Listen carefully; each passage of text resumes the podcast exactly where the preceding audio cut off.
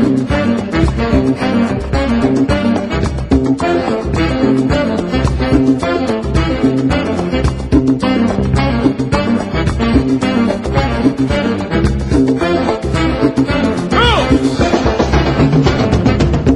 buenas y bienvenidos al episodio número 13 de Qué rico el mambo, un podcast veraniego y bermutiano donde venimos a hablar de juegos de mesa modernos. Hoy me acompañan Chema Pamundi, Hola. Guille Soria Buenas a todos. y Yolanda. Hola, ¿qué tal? ¿Qué tal chicos? ¿Cómo estamos? Eh, Pues acalorados. calores- Los calores. Sí, hoy, hoy, hoy, hoy vamos a ir al grano porque tenemos aquí a Yolanda abanicándose con 40 grados y una ola de con viento de levante. eh, y nada, para no, para no hacerla sufrir y para que no suframos todos, pues vamos a ir directos al meollo, ¿no? ¿Os parece? Summer Edition. Sí, sí, siempre lo hacemos. Bueno, antes lo que sí podíamos comentar un poquito que hoy, que hoy grabamos día lunes, eh, que ha- han, han anunciado el ganador del Kenner Spiel de Yares, que es eh, la tripulación. ¿Qué os, qué os parece? ¿Qué os parece ese, ese pedazo de premio? Que es, eh, me parece un juegazo, pero es curioso que le den el premio Kenner Spiel, ¿no? Que, que igual Sí. es un poquito... No, no, no, no lo esperábamos igual, ¿no? En, en esa categoría. No Bueno, estaba- Yo siempre me eh, lío. ¿Kenner cuál es? El duro, el duro. El duro. El duro. El- Mejor juego avanzado. O para Eso, especialistas avanzado. o como le llamen. Sí, que es el paso siguiente al Spiel des Jahres, así Sí. que me parece que es una categoría corre- correcta para el de Crew. A mí me, Si pare- tú- a mí me parece es una- un gran juego y es una mierda categoría. Como en todos los premios, ¿no? sí, sí, sí. Pero A mí un Guille, poquito ajustada también, ¿eh? Guille, justifica, justifica tu euforia. Oye, no. No, a, a ver, eh, es un juego de bazas, ¿vale? Y como todos tenemos eh, bastan- hemos jugado bastante a juegos de bazas, nos parece muy sencillo. Pero de verdad, cogeros un juego de bazas y explicárselo a alguien que no haya jugado Guille, te un voy juego a. de bazas. Lo hice el sábado. Lo hice el sábado con mis amigos de toda la vida y al principio decían, ¿qué mierda es esta que nos has Claro. puesto? Eh, next, next, decían. Y vamos a otra, otra ronda de echarle. Bueno, jugamos ocho seguidas, tío, acabaron como locos. Al día siguiente se lo compraron todos. Y, pero les costó, les costó entrar. Es verdad que les costó un poco entrar, ¿eh? Y, y tú sabías. Ahora tú supón alguien que se lo compra nuevo por la que- calle no sabe no sabe. jugar a juegos de bazas. Y pensar que en el acervo popular eh, el conocimiento de los juegos de bazas ha caído mucho porque nuestra generación sí jugaba con nuestros abuelitos a las cartas, pero yo creo que ya de unos años a los abuelos ya no juegan tanto a las cartas con los nietos. Se juega a videoconsolas, se juega tal. Entonces a la gente más joven no está tan acostumbrada a los juegos de bazas. Entonces a mí no me parece una A mala la- categoría, pocha. entendiendo como Keller Spiel el juego que va con un poquito más de dificultad que el Spiel des Jahres. Hombre, sí, pero también estaba el de el, este del King's rey, sí, de King's Dilemma. O sea, es que mezclan unas cosas quizás en la misma categoría que a mí es lo que me lleva a confusión, ¿no? Bueno, el, el King's Dilemma, que, que lo he jugado, no, no es ultra complejo, pero bueno, sí es más complejo. Lo que sí me, me da pena porque también me parece un juego súper original. Eh, y bueno, me da pena por el Dilemma porque fue uno de mis juegos favoritos del año pasado, pero bueno, eh, la tripulación también. Así que no, no, se- no pueden ganarlo todos. el Quiz Dilema, nada, nada, un juego de puñaladas no podía ganar. Era más fácil que hubiera ganado el Cartógrafos, Sí, que es un roll and ride con alguna cosa más. Pero ellos lo que suelen buscar es, yo creo, más eh, dinámicas nuevas o no tan vistas o jugadas de otra manera. Y Sí, vamos, luego lo cumple. Es eh, que la tripulación. eh, la tripulación tiene unas reglas muy sencillas, pero ver, darte cuenta cómo tienes que jugar bien para hacer... Es que es complicado. Las primeras partidas son casi absurdas de decir, pero ya está, o sea, la- Ah. la- la- los primeros objetivos. Son ver. Pero tutoriales. ya el tercero, a, a nosotros A ya ver. nos costaba. a mí- ¿A yo lo qué jugué- nivel habéis llegado? ¿A qué nivel habéis llegado? Guille, tú no participas. pero esto siempre me lo haces. Que Yo- A ver, es que tuve ahí una interrupción porque se me ocurrió sacarlo con mis padres y con Carlos, lo, lo jugamos los cuatro y mi padre es que no se entera de nada. O sea, aunque sea un juego de bazas y haya jugado otro juego de bazas, no, no se comunicaba bien con el resto a la hora de eso, pues de, de plantear las pistas y tal, estaba muy perdido y al final jugamos cuatro partidas, nos quedamos en el objetivo 3 y ahí lo dejamos. No, no vi yo mucho No interés por seguir. A mi madre, a Carlos y a mí sí que nos gustó. Vamos, a mí es que me flipó el juego y tengo muchísimas ganas de, de seguir jugándolo, pero yo me he quedado ahí. Pero vamos, que lo jugaré mucho más, seguro. Yo no sé si llegaba al 5 o una cosa así, no me acuerdo. Hubo un nivel que lo perdimos como seis veces y dijimos, bueno, igual mañana, otra vez. De todas maneras, eh, abundando en esto que decís, es que no es cierto. O sea, eh, los nominados este año eran The Crew, King's Dilemma y Cartographers, pero recomendados estaban Res Arcana, Paladines del Reino del Oeste y Underwater Cities. El año pasado estaba nominado el Detective. Eh, en el 2018 estaba recomendado el Clank. Eh, en el 2016 estuvo nominado el Terraforming Mars. O sea, tampoco es cierto esto de que. El Time Stories en el 2016. O sea, tampoco es cierto esto de que vayan a un juego que esté un pasito por, por encima del, del juego básico. O sea, el problema es que para mí mezclan juegos que son claramente. tienen un nivel de dureza que no es comparable. Pero siempre acaban tirando, el ganador siempre acaba siendo, por así decirlo, el más monger de todos. Bueno, el que ellos creen que funciona mejor. A ver, al final, el Spiel des Jahres, todos los premios, todos los juegos que ganan el premio, años después se sigue hablando de ellos, salvo muy contaditas excepciones. Y tienen que ver algo entonces con que el juego es bueno, aparte de que le hayan dado el premio. Bueno, Guille, ¿y tu nivel? ¿Que no lo has dicho? Yo ya me he hecho los 50 más las tres promocionales. Tío, qué poca vergüenza. ¿Cómo no? Yo pensé, me había quedado en el 36, por eso te, te- me sonaba. me pues querías-. No, no, no, no, eh, de Guille. Sabía que se Ah, había quedado vale, en el vale. 36. No, no, yo me quedé en el 8 y, y empezamos a perder estrepitosamente. Y dijimos, vamos a hacer trampas, que a lo mejor es este, y fuimos al 15. Y, y lo, lo conseguimos el 15 y dijimos, vamos a cerrar aquí para irnos tranquilos a dormir. Pero, pero vamos, después de ver muchas repeticiones. No, hombre, pero yo me he echado, a lo mejor para hacerme los 50, me he debido de echar 130 manos o así, ¿eh? No, no han salido Oye, todos y, a la primera. y Guille, ¿a cuántos te gusta más jugarlo? A cuatro. Sí, ¿no? A cuatro me parece... De hecho, me parece que es un juego para cuatro. Que es el problema que tiene. Me parece un juegazo, pero hay que jugarlo a cuatro. Porque a tres es muy fácil y a cinco es muy complicado. y a 2 no tendrá ni, ni gracia, ¿no? Eh, es Hay que una no- variante Sí, hay una variante. para dos que, a ver, eh, no es lo suyo, lo suyo es eso, a 3, 4, 5, pero la variante a 2 me pareció que podía funcionar bien también. Por lo menos para quitarte el mono si quieres jugarlo mucho y irte pasando misiones y tal. No, no, la vi chula. Pues para no meter la pata, como ha ocurrido cuando hablaba de los juegos en solitario, ya la probaré en el siguiente confinamiento que me confinen con otra persona. Oye, Cheva, tú además lo, lo, lo jugaste con, eh, con el editor del juego en España. Sí, sí, sí, sí. Que Con apasiona, ¿no? La- Xavi Garriga. Fue muy gracioso porque quedamos para, para probar algún que otro juego y tal. Y yo le dije, hombre, tráetelo porque me, o sea, me sonaba que lo, que lo estaban a punto de publicar o que lo habían publicado. No sabía exactamente las fechas y eh, lo acababan de sacar esa semana. Dice, ah, pues sí, me traigo uno y lo probamos. Y entonces cuando llegamos y nos lo estaba explicando, dijo, es que a mí los juegos de bazas no me gustan. Dice, este lo probamos en el despacho, todo el mundo flipó. Y a mí yo me quedé igual, pero venga, va, vamos a comprar los derechos y no sé qué, ¿no? Y fue decir esto y luego el tío no quería parar. O sea, hicimos cinco o seis partidas y el que no quería dejarlo era él. O sea que realmente dice mucho en favor del juego, ¿no? Porque a él que no le gustan mucho los juegos de este estilo y quizás es que lo había jugado poco lo que fuera, pero estaba ahí encantado.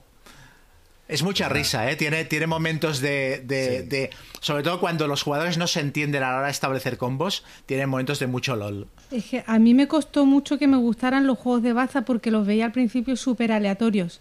Y probé, primero creo que fue el de Primigenio, el Crónicas, eh, luego el Wizard y las primeras partidas, o sea, jugué una o dos partidas a cada uno y lo vi súper aleatorio y tal, pero luego te das cuenta que no, que hay un montón de, de cosillas y que están muy bien.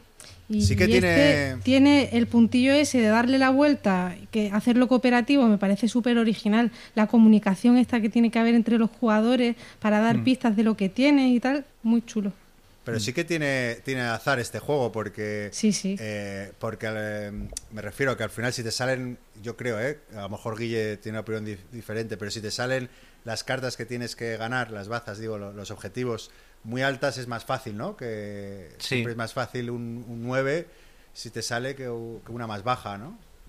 Eh, lo que yo creo es que hay manos imposibles. Sí. según Claro. qué tipos de objetivos. Sí, ¿no? Vale. eh, y luego, dependiendo. mm, a ver, esto es como todo. Si el objetivo que te sale es una carta baja, eh, es igual de sencillo que una carta alta. Todo depende de quién tenga la carta. Hmm. Lo que es muy complicado es si tú tienes la carta baja, no te cojas nunca el objetivo de esa carta. Se lo tiene que coger otro. Y si te toca, estás fastidiado. Mm, el de una carta alta, pues sí, si te toca está bien. Pero si es eres el primero y coge uno y sale el 9 verde y no lo tienes tú, pues A mí a eso, lo mejor no es tan sencillo. eso fue lo único que no me gustó del juego, que me hice consciente de que había manos que eran imposibles de ganar. Me pasó un poco...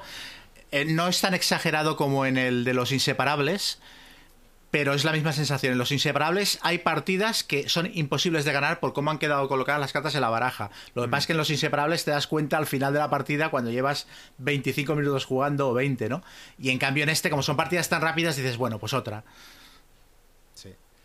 A mí es que es eso, son cinco minutos, como mucho, las manos. Entonces, eh, Sí. pues, no sé. A mí ya te digo, es un- me ha parecido una idea muy buena, ¿eh? No, yo lo, cuando lo jugué me sorprendió y dice, joder, tan sencillo, ¿cómo no se le había ocurrido a nadie? Mm. Pues no se le había ocurrido lo de hacerlo cooperativo y, y funciona muy bien. Pues nada, eso ha sido la tripulación. Enhorabuena por ese gran premio. Y es una, la primera reseña 4 que hemos hecho. ¿Verdad? Sí. A cuatro veces. Podemos pro- mencionar, aunque creo que ninguno lo habremos jugado, que el Spiel des Jahres se lo ha llevado el Pictures, ¿no? O tú lo has probado, Gonzalo, que No, eres muy no de lo- juegos raros. No lo he probado No. ese. Ah, ya lo han anunciado también, ¿no? No, no lo he probado. Sí, se anuncian los dos el mismo día. El Ah. Kenner y el Spiel se anuncian el mismo día. Pues ese sí. y que- norm- Perdón. No, no, sigue, sigue. No, y que normalmente, de hecho, lo importante es el Spiel des Jahres, que es el que te, Sí. te asegura ganar mucho dinero. Lo que ocurre es que como en España no está publicado y además Mm. no sé si lo va a publicar alguien, este Pictures, Bueno, pues no se le ha dado tanto lo has jugado, Guille? movimiento. No, no, no Bueno. he jugado a ningún... Ah, bueno, miento, sí he jugado al Nova Luna, de los nominados. Después de este premio seguro que se licencia el juego, me imagino, ¿no? Porque una perita en dulce como esa. Bueno, la, tripula- Sí. la tripulación se está vendiendo lo más grande, ¿eh? por lo que me comentó Xavi, o sea, están vendiéndolo muchísimo. No sé hasta qué punto el Kenner Spiel le ayudará, le dará un empujón adicional, pero Mira, ya entre de- que es buen juego, es barato y encima se ha llevado el premio, o sea, es que va a ser Mm, Sí, super ventas total. Pero, pero yo no creo que el Kenner Spiel en España le afecte mucho. El producto era bueno y Bueno. eso le ha ayudado. Y lo- tenía, venía muy recomendado, ¿eh? Sí, Para una segunda edición, si ponen ahí el loguito, que hay gente que ve, es como cuando vas a cuando íbamos al videoclub y veías las películas de selección de Venecia, de Cannes, de no sé qué. Sí. Dice, esta tiene Y que ser normalmente cogías la de al lado. o, lo- o los, o los, case- los cassettes de carretera, ¿no? Anunciado en televisión. Eso, eso, eso, eso. Eso sí. Vamos.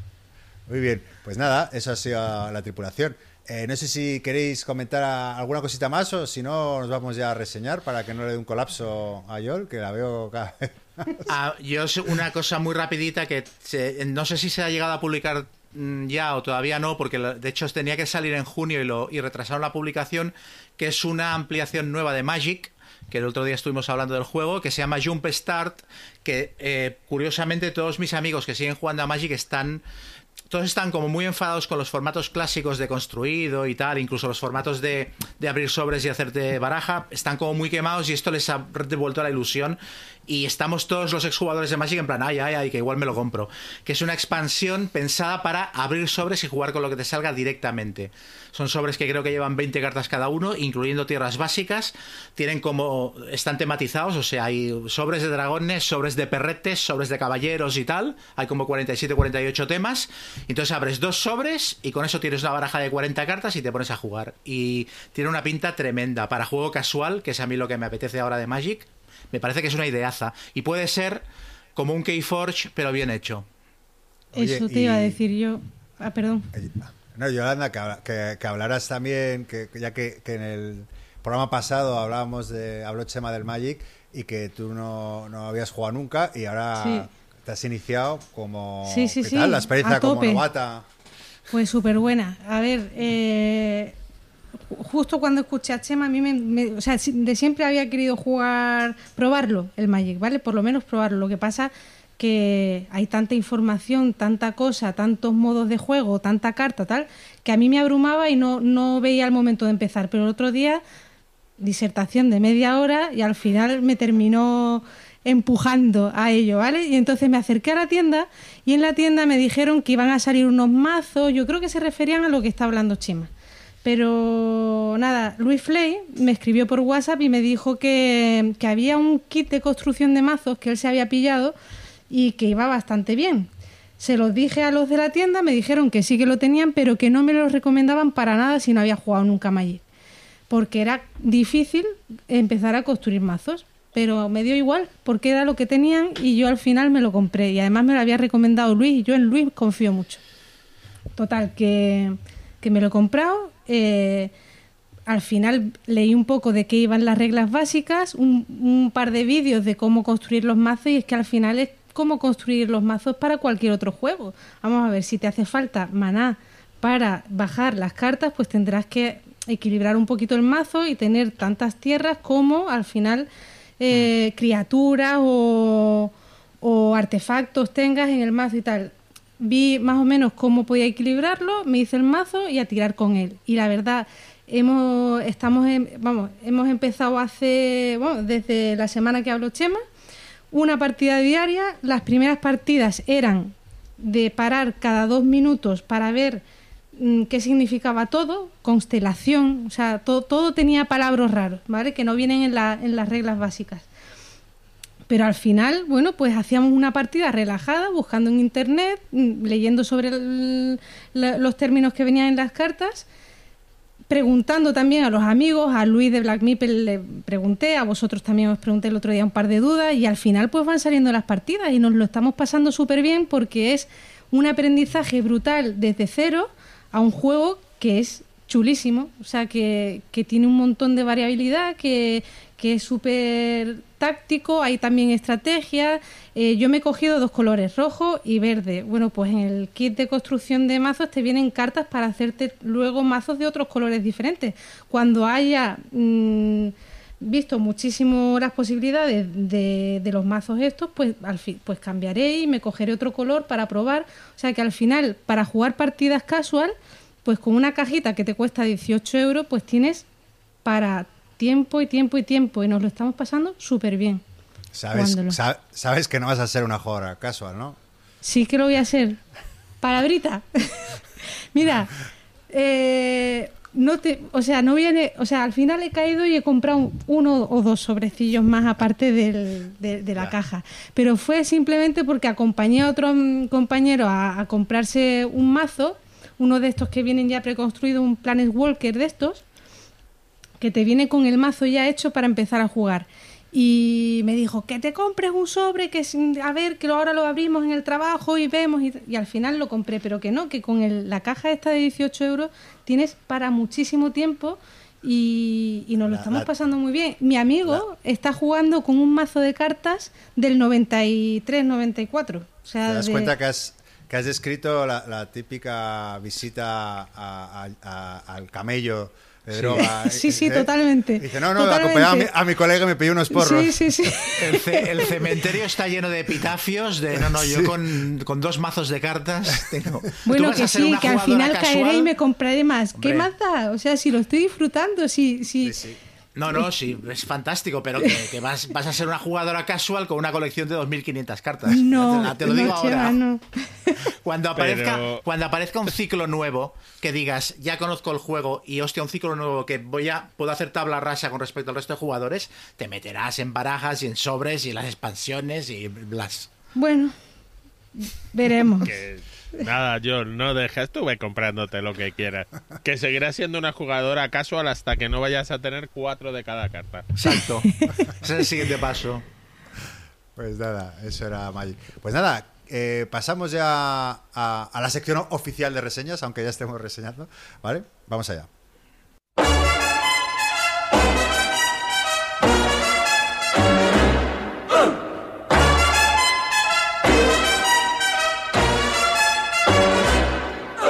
Papa loves mambo.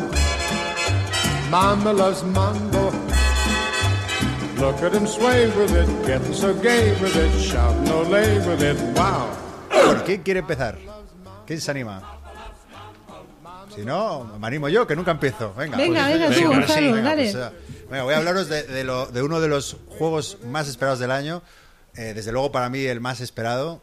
Eh, estoy hablando del Imperial Struggle de Jason Matthews, con el que tuvimos el honor de empezar este podcast con una entrevista.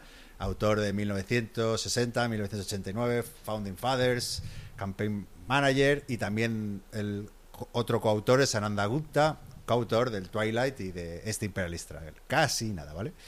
Bueno, ¿qué cuenta? Bueno, antes de nada decir que he jugado una partida entera y dos partidas eh, hasta la mitad, ¿vale? O sea, que es más unas primeras impresiones que, una reseña, pero sí, sí que creo que puedo pintar algunos, algunas ligeras opiniones sobre el juego que, ya adelanto me gusta mucho. ¿Qué cuenta a este Imperial Struggle? Se trata, bueno, de un juego para dos jugadores que muestra la, la rivalidad entre Francia y Gran Bretaña durante el siglo XVIII. El juego comienza con, con la guerra de secesión española en 1697 y acaba con eh, en 1789 con, cuando un nuevo orden se apodera de Bastilla. Pues es bueno, un juego que, como el Twilight Style, que intenta cubrir un periodo largo de la historia, en concreto 100 años, y cuatro guerras que tienen lugar en, eh, durante ese periodo. ¿vale? El juego consta de seis turnos de paz, donde se intercalan cuatro guerras, eh, la guerra de sucesión española, la guerra de sucesión austriaca, la guerra de los siete años, que para quien ande perdido es la que muestra la película del último moicano, ¿vale? de Daniel Day-Lewis, y la guerra de independencia americana. Durante los turnos de paz, los jugadores pues se alternan eh, realizando acciones, ¿vale? Que seleccionando los setas de inversión de un pool y, y después también pueden jugar un evento si, si lo pueden combar y después se, se- se puntúa y en los turnos de guerra pues se resuelven los cuatro teatros de guerra en función de quién domina determinadas regiones o circunstancias. ¿no? Es un poco a grosso modo y para no entrar al detalle de las reglas que como comprenderéis son, son largas y, no fáciles de explicar un poco el juego, ¿no? Pues un, juego de mayorías como, como el Twilight. Bueno, ¿y qué quería contaros yo? Lo, primero, y que creo que es la mejor noticia de todas, es que, que Imperial Struggle no es una secuela de Twilight Struggle, ¿no? E- Evidentemente, sí se inspira y tiene elementos comunes, es un juego de mayorías, eh, trata de un tema político, los mismos autores, pero no es una secuela como el 1989, que es exactamente el mismo juego que el Twilight, con tres o cuatro cambios. Imperial. Perdona, que el 1960, ¿no? No, Es el que- 1989, el de la caída del... eh, que es exactamente igual que el Twilight Struggle. 1989. No, el que es muy parecido es el 60, el 89 es el que tienes el combate, y como el Aníbal y el control Cam- se puntúan las áreas. No, me parece Y mucho si más... las gana alguien ya salen del juego. Pero es exactamente igual. es Y que no es de los mismos autores, no sé. Sí, es de Jason Matthews. Es No, de, el 1989 no. es, es, es de un auto, es de un fan del Twilight Struggle que edita el, el juego, se lo presenta y Jason Matthews lo tunea y ya de paso se adjudica y se pone el nombre. Pero es de un fan del Twilight Struggle. Es un juego, vamos, que es Sí, sí. el mismo juego, lo único que cambia la batalla, como dices tú, y algunos conceptos, o como digo, tres o cuatro combos, pero vamos, es, es a mí me parece una calcamonía. Bueno, continúo. Eh, lo bueno de este juego es que es eso, que no, no se parece. Es un juego distinto con, su propia personalidad. ¿Dónde queda patente esto? Sobre todo, eh, pues yo creo que la diferencia más importante es que no se trata de un card driven game. Eh, el corazón del juego son las dosetas de inversión que nos van a permitir hacer diferentes acciones de tipo diplomático, militar o económico. El juego sí que tiene cartas, no digo que no sean importantes, están los eventos, están las cartas de ministro, de hecho que te permiten combar acciones muy potentes, pero no creo que sean el motor del juego, ¿no? De hecho, en cada ronda, cada jugador tiene cuatro, cuatro turnos, por así decirlo, con cuatro acciones, y lo normal es que no... Bueno, se- salen de forma aleatoria los, los- las losetas, pero lo normal es que, que salgan tres, cuatro eventos cada vez que, que te permiten jugar cartas, ¿vale? Eh, como decía, el meollo son ese pool de losetas, eh, todas ellas tienen un- una acción mayor más potente y una menor, eh, algunas te permiten activar un evento. Aquí también vemos un poco la otra diferencia respecto a Twilight Struggle, que si antes jugamos ¿no? las cartas de manera oculta, pues aquí están todas boca arriba, entonces puedes, puedes, bueno, no solo tienes que pensar qué tipo de loseta te interesa eh, para ese turno o para el siguiente, sino cuál quitar al otro jugador. Pero bueno, el juego ofrece tantísimas opciones que para mi gusto es muy difícil pensar a muy largo plazo. Eh, en este sentido, yo creo que es un juego mucho más táctico, donde vas abriendo grietas aquí y allá, sumando en un lado, restando en otro, para ganar mayorías en las diferentes regiones del tablero. Un poco como el juego de la soga, yo tiro de aquí, tú de allí, pero no, no me parece fácil una estrategia a muy largo plazo, ¿no? Como, como el Twilight Struggle, que sí que tú recibes las cartas y dices, bueno, pues voy a intentar hacer esto para luego en el siguiente turno que viene la carta de puntuación de, de Middle East, pues no sé qué, ¿no? Pues aquí no, no me parece que, pase esto. Son muy importantes las mayorías a la- de cada región, al final de cada turno, pero también, eh, y es otro elemento nuevo del, del juego, eh, controlar el comercio, ¿no? Cada, cada turno se sacan al azar tres dosetas de comercio eh, y el que controle más zonas donde se ejerce dicho comercio, pues va a obtener beneficios bastante potentes, ¿no? Al final de cada ronda. Bueno, en definitiva es un juego con- de mayorías con muchas variables a tener en cuenta. Eh, como es esperar, no puedes llegar a todo ¿no? lo que te gustaría y, y, bueno, pues toca decidir un poco qué regiones políticas o si te interesa más, si Europa o el, o el tabaco del Caribe en, esa, en ese turno, o las fortalezas en Estados Unidos. Tiene detalles muy chulos como el sistema de deuda que te permite hacer acciones extra y sobre todo la parte más divertida para mí que son las guerras. ¿no? En cada una de las cuatro guerras se resuelven las cuatro regiones y quien tenga más influencia en los cerros indicados se, van a llevar pues eso, puntos y beneficios. No solo hay que estar pendiente de mayorías de la región y- de comercio, sino también hay que tener un ojo en, en regiones determinadas, ¿no? que se van a puntuar en, las diferentes guerras.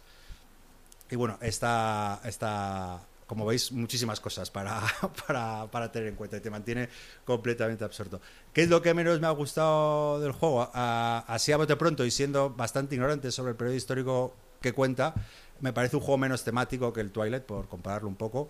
Eh, es un juego más táctico, que eso no, no me parece mal, pero no, no le he alcanzado a ver el, sentido temático de lo, de lo que se va haciendo. Tampoco es verdad que no he leído, no me ha dado tiempo a leer eh, la parte de las reglas donde explican en qué se ha basado para diseñar el juego, así que bueno, esta opinión hay que tomarse un poco con pinzas porque seguro que, es equivocada. Pero bueno, el hecho de que las cartas tengan menos peso sí que en mi opinión lo hacen un poquito menos te- temático. Eh, las reglas, pues como todas las de GMT, un poco reguleras. Tuve la suerte que me lo explicó Amarillo en, en cinco minutos y luego lo jugué con, con Carte de, de Bislúdica, que, que el mamón se sacaba de la manga una mini regla cada vez que le quitaba una mayoría, siempre a su favor, por supuesto. Pero quizá ese puede ser un- otro punto débil, ¿no? Que el que haya pequeñas cositas que, sin ser un juego muy complicado, porque no lo es en realidad, hay cositas que, que, bueno, son difíciles, a lo mejor fáciles de olvidar. Me imagino que con el paso de las partidas, pues no. Eso se, se, se corregirá. Creo, el otro día leí en Twitter que había dos páginas de ratas en las reglas, menores, eso sí, pero estaros tranquilos porque debiera anunciado que sacará el juego el primer trimestre de 2021, así que Incluirá su- sus propias páginas de ratas. Exacto. Sí, Exacto. ya, ya habrá más páginas de ratas. Y luego quizá otra cosita, por acabar ya, que igual es un... A lo mejor se puede, se puede ir un poco largo de tiempo, tres horitas, cuatro. No sé si con el paso de las partidas, pues yo recuerdo que cuando empecé con el Twilight también se me iba muy largo y a lo mejor con el, con el paso de las partidas pues ya le vas, ¿no? Lo vas pillando mejor. Pero bueno, en definitiva, no es un juego que vaya a sustituir al Twilight porque eso es imposible. Sería como buscar un sucesor a la Capilla Sixtina, a Michael Jordan o, a las pizzas congeladas del Dr. Octer, pero es un juego que consigue distanciarse, creo, y brillar con luz propia. ¿no? Si, si te gustan los juegos de mayoría con trasfondo político e histórico, yo creo que te, te va a encantar. Eh, a día de hoy le pondría un sólido 8 y deseando jugarlo más para ver si esa nota sube o baja. Pero bueno, gran juego y muy recomendable. Guille, ¿tú lo has probado? Sí, yo lo he jugado un par de partidas. Bueno, lo primero que dices tú que no es un juego complicado, en mi opinión sí es un juego complicado. Juega con que tiene solo muy poquitas reglas y unas 2.000 excepciones en cada regla y cinco cosas. Entonces para mí es un juego, por ejemplo, más complicado que el Twilight Struggle, Hmm. aunque solo sea porque cada casilla del tablero pueden ser cinco tipos de casillas y a cada una se le afecta de una de las maneras. En el Twilight Struggle tenías dos tipos de casillas y las afectabas de tres maneras solo. Entonces, eh, sí me parece complicado. Y aparte, en efecto, las reglas de GMT no ayudan. Eh, las cosas te la dicen solo una vez en las reglas y luego cuando vas a la resolución de cómo se hacen no te lo vuelve a mencionar. Entonces, eh, le falta eso. Las erratas que comentas no son muy reseñables, algo que se les ha olvidado poner una cosa, una acción que parece que no haces mucho, que es la de poder robar una carta de evento pagando tres puntos de acción. Es verdad. Eh, las sensaciones, como tú dices, me parecen chulas, pero yo quiero probarlo también un poco más, porque si es verdad que han metido muchas cosas y no sé si al final merecerá la pena tanto, tanto lío para este viaje. Se me hace un pelín largo, si reconozco la segunda partida no, porque como yo había jugado una partida y el de enfrente no, fue más corta, pero porque se acabó antes, pero la primera partida que llegamos hasta el final de la, de la cuarta guerra, eh, nos tiramos allí casi cinco horas contando la explicación de las reglas. Que se puedan bajar a lo mejor a tres horas, sí, pero no lo veo bajando de ahí, ¿eh? salvo que sean partidas que se acaben antes. Es que a, alguien gana. a mí me ganaron el turno 4. Está, sí, claro, si alguien gana antes, sí, pero que si juegas los seis turnos y las cuatro guerras, lleva su tiempo. Sí tiene cosas históricas graciosas. A mí siempre que veo lo de la guerra de la oreja de Jenkins me parece muy gracioso sobre cómo si eres inglés te inventas una excusa para montar una guerra y que parezca que lo haces por el bien del mundo. Eh, y, y el sistema lo han de. Lo, lo que has dicho tú, que, que eso, que no- tiene cosas como que te recuerdan al Twilight Struggle, lo de vale, controla las áreas, pero es todo tan distinto que dices, pero no es un remake del Twilight Struggle, eso es verdad. Entonces, eh, habrá que jugarlo un poco más, pues ya te digo, estos juegos tan complicados, a veces mm, al principio parecen muy graciosos y luego te das cuenta las X partidas que, que podían no ser tan graciosos o no, que verdaderamente están muy bien. Y. Pero bueno, yo a la gente que pueda, tenga ganas y tiempo, sí les recomendaría probarlo. Yo os querría hacer una, una pregunta y me gustaría que fuera reflexionada, no que, no que sea lo. O sea, que no os dejéis llevar por si el juego os ha gustado o no, porque no es exactamente eso. ¿Ha merecido la pena o está justificada la espera? Para, porque, por ejemplo, o sea, yo estuve cinco años para hacer Fan Hunter, pero luego he refundado eh, los juegos de rol gracias a Fan Hunter. O sea, hay un antes y un después. Pero, pero en el caso de, de este juego, que estuvo 10, ha estado 10 años para hacerlo, em, es que a mí me da la sensación de que ha habido mucha gente decepcionada porque se esperaba ver a Jesucristo cuando jugara, jugara esto. Y, y, y- y al final se han encontrado en un juego que a nadie que conozca le ha gustado, no ya más, sino igual que el, que el Twilight Struggle. Entonces, ¿creéis es que lo- la espera está justificada? Es que lo, lo- lo que he dicho antes, Jesucristo solo hay uno y, es, y se llama Twilight Struggle. Entonces, eh, por eso yo he empezado la- expresamente la, la reseña diciendo que, que la buena noticia es que no es una secuela del Twilight Struggle, sino que es un juego con personalidad propia, diferente. Entonces, claro, cuando se trata de un juego de los dos autores, de uno de los mejores juegos que ha existido nunca, es inevitable compararlo. Entonces yo creo que, que a mí también te de reconocer, la primera partida que, se me queda a medias, dije yo, "Mm", y, y- y no sé, no sé si tal, pero, pero luego jugué una completa y ya me, y hostia, tío, es que, es que es muy bueno el juego, es que, es, es que estuve metidísimo y demás. Por eso te digo, no creo que vaya a ser que vaya a sustituir al Twilight Struggle, pero sí que para mí sí que me- merece la, la espera, ¿no? Porque yo soy muy fan de este tipo de, de juegos y, y ahora me tiene muy hipeado. De hecho, he quedado la próxima semana a jugar otro, o sea, ya, ya me tiene, ya me tiene enganchado. Y puede Eh, ser, o sea, que, que os está, eh, que os esté gustando algo el juego, o sea, mm, tampoco lo estáis poniendo por las nubes, por las nubes. O sea, os, os ha gustado, pero por, por, por el tema de que son los autores del Twilight Struggle y lo estáis mirando con ojos de, ¿sabes? De un poco fanboy en tu caso, Gonzalo, a lo mejor. O sea, Eh, que, que sí, si sí, fuese te- de otro diseñador, pues igual hubierais pasado tres kilos, un juego con tantas excepciones, complejillo de reglas, que tampoco es demasiado temático, eh, Es- con sí. muchísimas erratas. A lo mejor si fuese otro diseñador hubierais pasado un poco. Es que yo, la parte de reglas que ha mencionado Guille, como me la han explicado, me he librado de ella. ¿Me entiendes? Entonces, no pasa por eso. Sí. Y eh, a mí el juego, me- en 20 minutos lo estábamos jugando, ¿eh? O sea, no, no me parece. eh, claro, pero en 20 minutos porque el de enfrente mío sí que conoce las mini reglas. Esa es la. Ya. no te lo explica todo, Pero, y luego te las fue contando Exacto. a medida que ibas jugando. Exacto. Claro. Pero, sí, que sí. tampoco me parece la manera de, ah, no, ahora que has hecho esto, Bueno, eso es lo que te espera, digo hay que- una regla. Eso es lo que te digo que, que yo, coño, qué casualidad, siempre me afecta a mí, que te decía de broma. Pero bueno, da igual, es, es una forma de aprender el juego. Pero claro, si te quitas eso, pero pero es, es un jugado. Bueno, yo te he dicho, le he puesto un 8. Eh, si, si, a ver, yo el Sola Fide, que es otro juego de Jason Matthews, pues no me pareció muy allá, por ejemplo. O sea, me refiero que soy fanboy, sí. ya, ya, ya. Pero eres pero- objetivo. Bueno, yo qué sé, lo intento. Te digo, eh, a, a Concarte eh, se lo iba a vender, ¿eh? Cuando llegó, le había puesto hasta precio. Pero terminamos la partida y nos lo pasamos tan bien que dije, se queda. O sea, Por ahora se queda. ahora se queda. Pero, pero la historia es que, que a mí, igual lo que menos me atrae es un poco el periodo histórico, pero por, por desconocimiento mío. Que, que eso a mí también me, me tira, ¿no? Claro, ese no, no conozco mucho ese periodo. Entonces, por eso estaba hipeado, pero, pero no tanto como, como esperaba, ¿no? Pero, pero vamos, a mí me, me parece muy bueno. Yo, yo sé que estás buscando excusas para no comprártelo, pero... Yo, sí. ¿Yo? Ah, está Sí. bien. Yo lo tengo.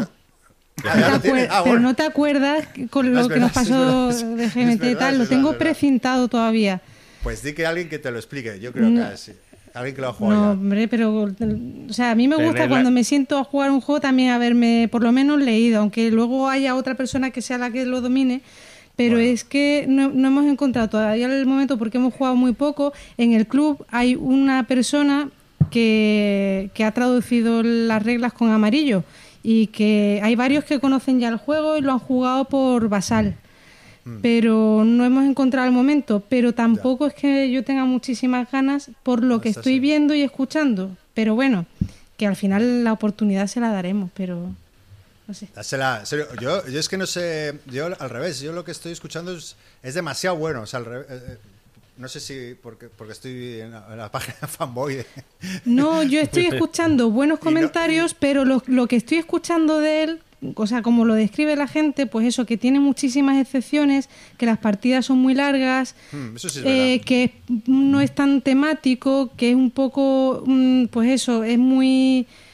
Joder, que hay que estar pendiente a muchas cosas. Eh, lo que Mm. decía Tavo del Abaco un poco entendía lo que quería decir, ¿no? Que, que hay que llevar un poco la cuenta de, de muchas cosas y no se ve todo tan claro. No muy, sé. muy táctico, ¿no? A largo plazo no, es imposible, eso sí. Claro, que- en- entonces esos comentarios que no deben, a lo mejor no son malos, sino simplemente que no es lo que yo esperaba. Entonces me estoy desinflando un poquito. A lo Sí, mejor pues- igual es bueno, me estoy bajando las expectativas y el día que lo juegue lo flipo. Pero- A mí me pasa igual. A mí me pasa igual. Yo estoy, yo, a mí me recuerda una- un amigo mío que era muy, muy, muy, muy fan de Star Wars y después de ver la amenaza fantasma estuvo dos meses defendiéndola diciendo es igual de buena que las otras. Y hostia, pera, reconoce, por favor. Y al final, al cabo de los años, dijo, bueno, va, he de decir Soy que la amenaza fantasma, la amenaza fantasma no era tan buena. Y con este juego me da la sensación de que hay gente que está como muy empeñada en me tiene que gustar porque es lo que es. Es el juego más esperado para mucha gente de los últimos años. Y luego no sé si esto se corresponde con lo que luego comentan cuando lo reseñan, ¿no? Por eso preguntaba antes si, si había merecido, si estaba justificado los 10 años de espera. A ver, yo que no te he respondido antes. Primero, yo el juego en efecto lo he jugado porque es de los diseñadores que es, ¿vale? Yo ya con GMT hace mucho que dejé de jugar a la mitad de su juego porque ya no me apasionan. Eh, la espera, bueno, es que tampoco hemos estado desde el 2005 parados tras haber jugado al Twilight Struggle. También es Y verdad. es verdad que hemos estado jugando, que se les ha retrasado 3-4 años. Sí es verdad, pero eh, el tema del diseño tenía más el retraso que ver con eh, Anat Dagutta Sí. diseñando juegos de ordenador y una cláusula que le impedía publicar cualquier otra cosa porque los derechos revertían a la empresa que le tenía contratado, más que a que se hayan pasado 15 años desarrollándolo. A mí me parece que han hecho cosas buenas porque intentan arreglar eh, cosas que en el Twilight Struggle están mal. Al fin y al cabo, en el Twilight Struggle, cuando has jugado unas cuantas partidas, tú ya no quieres que te toquen tus cartas o las cartas del otro. es lo de por favor, a mí deme los cuatro y al de enfrente dele los uno. Aquí lo solucionan con las losetas. Eh, solucionan alguna cosa más del Toilet Struggle, pero luego te das cuenta que a lo mejor en el Toilet Struggle es verdad que estaba, pero aquello es una maravilla. Y aquí no. Entonces, hay que jugarlo un poco más. Sí, yo es que es eso. Es un juego largo y hay que ver si el viaje merece. Mm, sí tiene buenas cosas, ¿eh? Y luego respecto a la tensión, que estás todo el rato... Eh, sí me gusta mucho la sensación que tú estás intentando tapar tu agujero de agua y ves el imperio de del jugador de enfrente como algo monolítico y maravilloso y solo vías de agua en tu lado y el otro está igual en el suyo, solo ve sus vías de agua y ve el imperio del jugador de enfrente. Entonces esa sensación me parece que está muy lograda, la que no hay ninguno de los dos jugadores está cómodo en ningún momento de la partida en cuanto a que ve una situación segura. Muy bien, pues eso era el Imperial Struggle. ¿Quién quiere continuar? Venga, Yol, que te veo con ganas. Venga, eh, menos mal que no nos íbamos a alargar, ¿eh? Es que este era largo, yo prometo que No, no, todo, todo. Y el, tripulación y... A ver, venga, yo voy a hablar del Barrage, ¿vale? Eh, un juego que eh, por más que he querido que me guste mucho, eh, siempre he tenido problemas para que me guste, pero desde el minuto uno que publicaron el Kickstarter.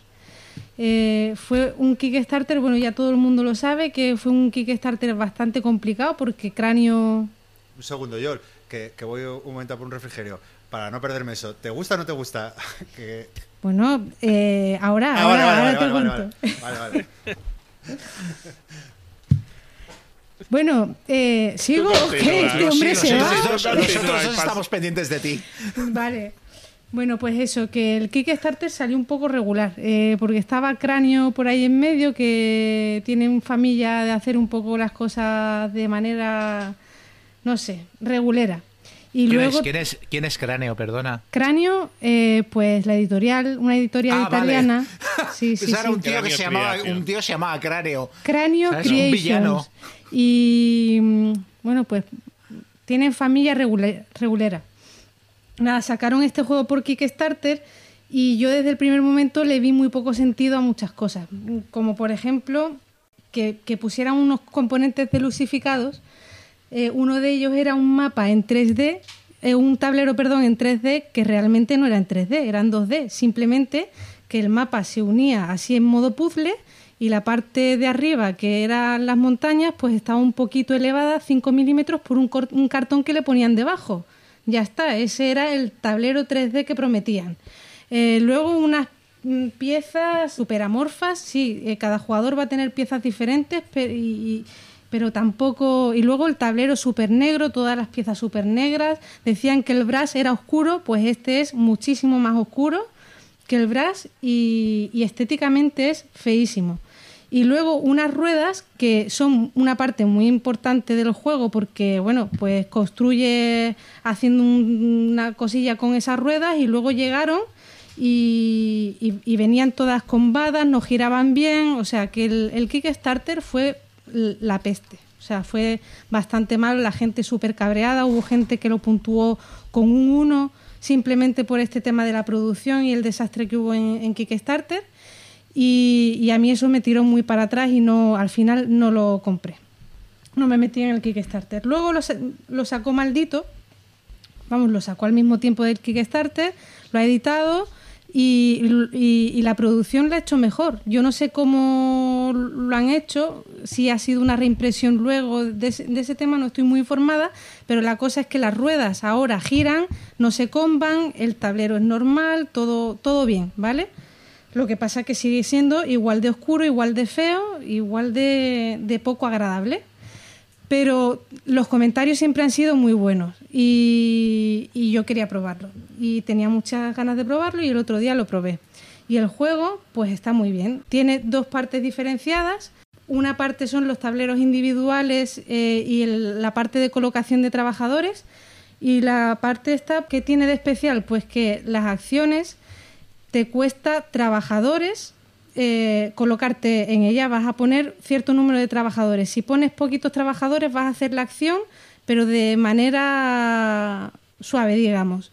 Cuantos más trabajadores mm, pones en la, en la acción, pues más potencia le das a esa acción, digamos, ¿vale? Y luego, si te quedas sin hueco en esa parte barata de colocación de trabajadores, tienes una parte derecha donde te va a costar todavía más trabajadores y todavía y, dinero, ¿vale? Y- y de dinero se va cortito en el juego. Entonces hay mucha tensión por ver quién es el primero en colocarse en las acciones que realmente quieres hacer, ¿vale? Y luego está la parte de las ruedas, que también es original, que es unas ruedecitas que a la hora de construir cosas en el tablero tienes que poner tanto la loseta del elemento que quieres construir, una presa o un, generador, un, ¿cómo es? Un conducto, lo que sea, pones la loseta de lo que quieres construir, pones los recursos que tienes que dedicarle a esa construcción, giras la rueda y esos recursos se van a quedar ahí estancados hasta que la rueda no gire completamente, ¿vale? No los vas a poder volver a utilizar. Y, nada, tienes opciones de girar la rueda, que es construyendo más cosas o poniéndote con tus trabajadores en una acción que te va a permitir girar la rueda de manera artificial. Entonces, tener todos los recursos ahí eh, invertidos sin poder utilizarlos hasta que la rueda no vuelva a girar, pues es una cosa que también te produce un poco de ansiedad en el juego. Y luego tienes otra parte que es la parte del tablero donde te vas colocando. Se me ha olvidado decir de qué va el juego. El juego. Está- estaba expectante, digo, ¿esto de qué va?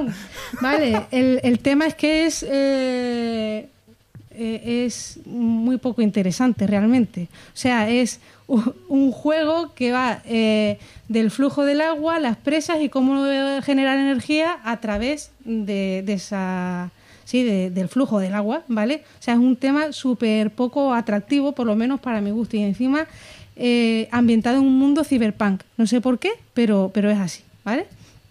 Pero sí que es verdad que el tema está súper bien implementado. Al final se explica muy bien el juego porque a medida que lo vas explicando vas viendo las gotitas bajan, tienes que poner la presa para recolectar ese agua, luego poner eh, generadores de energía que van a transformar ese agua en energía y al final de lo que se trata es de generar energía con ese agua para ir resolviendo una serie de contratos que te van a dar a su vez otra serie de cosas, ¿vale? Puntos de victoria y tal.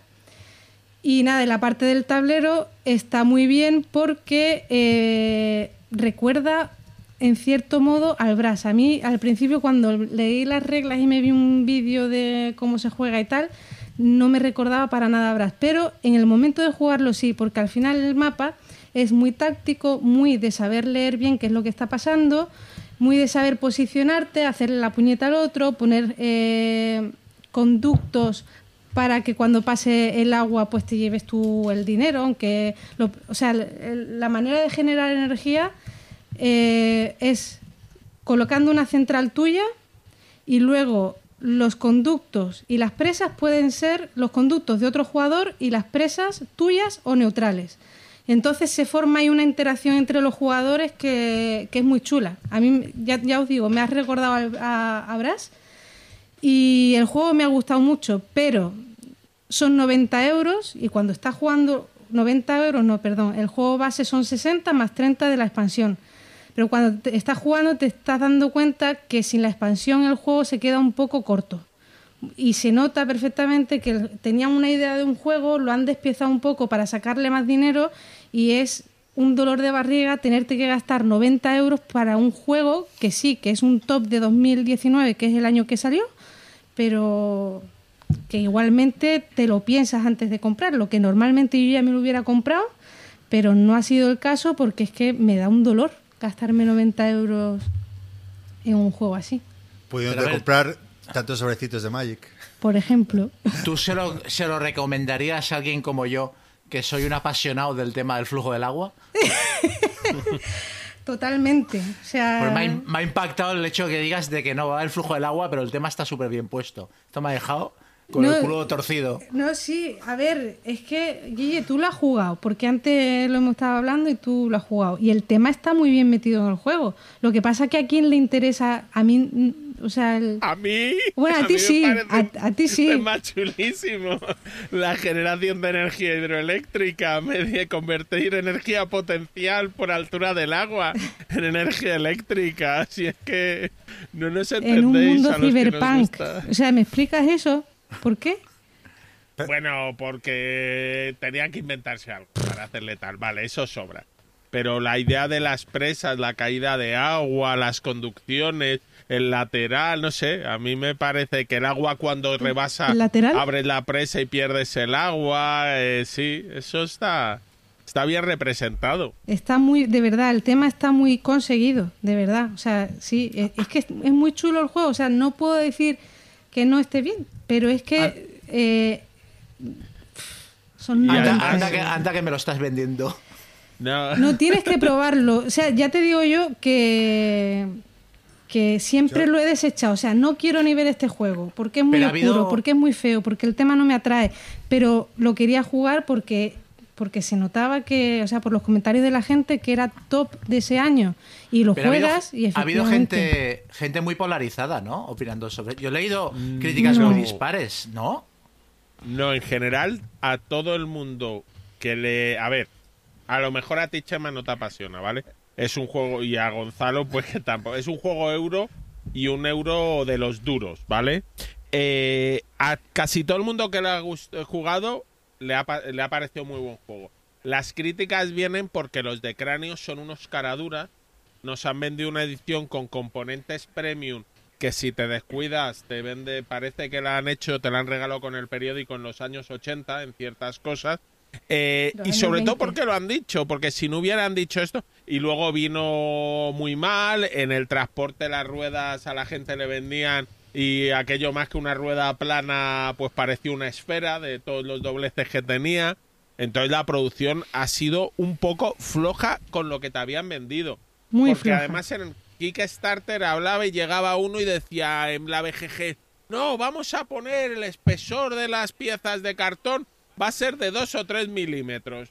Oye, que el espesor de las cosas lo vamos a hacer de un milímetro o milímetro y medio. Oye, pero no dijisteis eso. Bueno, pero eso lo dijo uno en la BGG. A nosotros nos vincula lo que dijimos en el Kickstarter.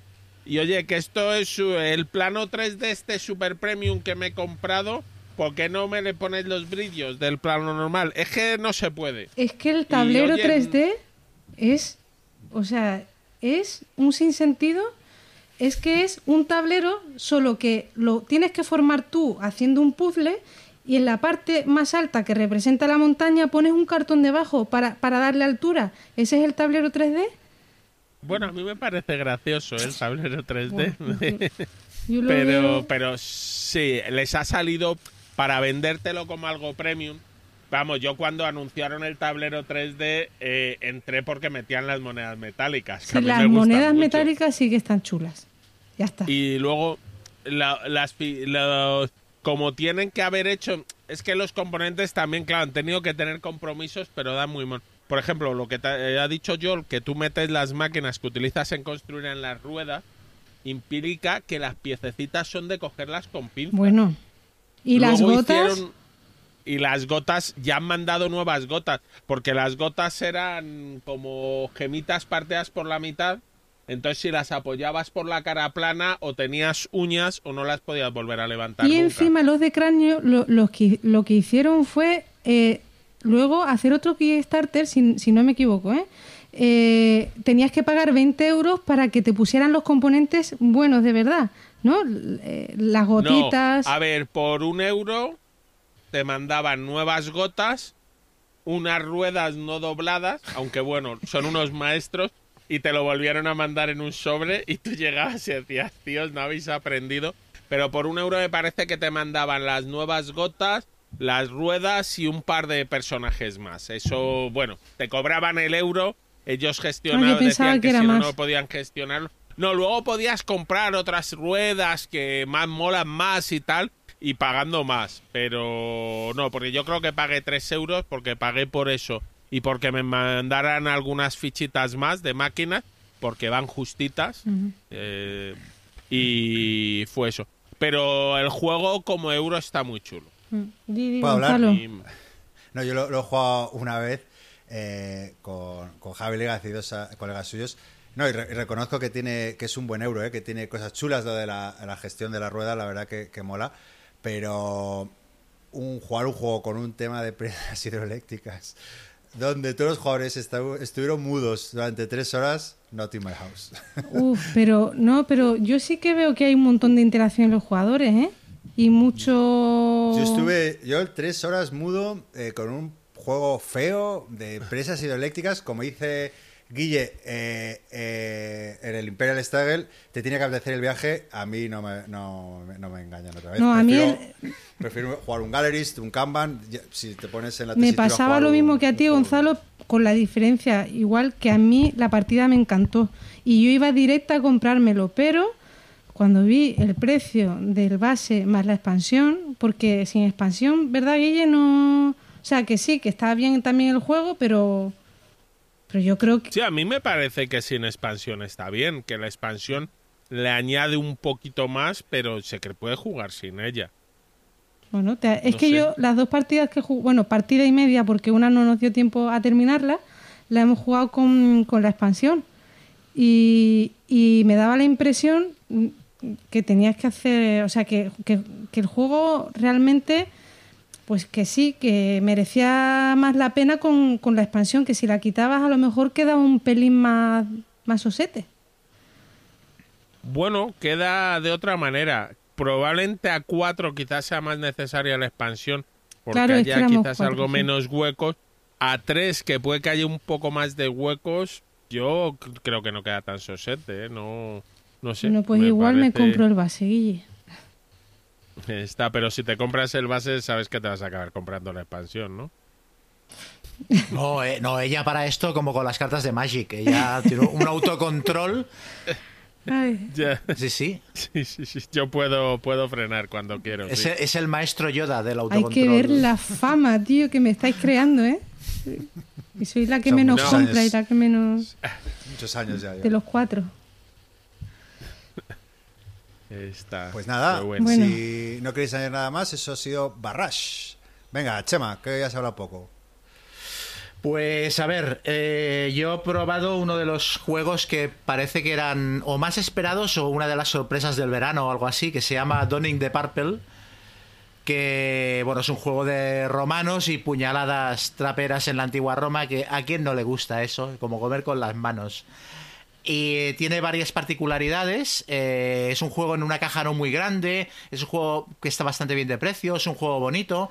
Es un juego para tres jugadores. Que es un número em, raro, pero que cada vez eh, va siendo menos raro. Cada vez hay ya no juegos específicos para tres, pero cada vez hay juegos que escalan mejor teniendo en cuenta los tres jugadores, que hasta ahora era, un player count así como extraño, ¿no? Y es un juego con que se juega relativamente rápido, en hora y media más o menos, y con interacción, pero sin mala hostia. O sea, ahí, el juego te fuerza a interaccionar con los demás y a putearles, pero no es un juego en el que saques de la partida a un jugador por una acción en la que, en la que le echas eh, su táctica eh, a tomar viento, ¿no? Es un juego en el que eh, cada jugador lleva una familia romana ah, que intenta mm, pues establecerse como la más poderosa de, de Roma, ¿no? Y esto lo consigues principalmente em, convirtiendo a un miembro de tu familia en, emperador. Al principio de la partida hay como tres cargos repartidos, que es un jugador empieza siendo emperador, otro jugador es el que domina el senado, eh, y otro jugador es el heredero del emperador. Pero estos tres cargos durante la partida pueden ir cambiando y de hecho puede haber un momento de la partida en, el- en la que los controle el mismo jugador. Puede haber un jugador que sea el emperador, que, que controle al heredero, o sea, al, que, al que heredará el trono cuando él muera y que además controle el senado, ¿no?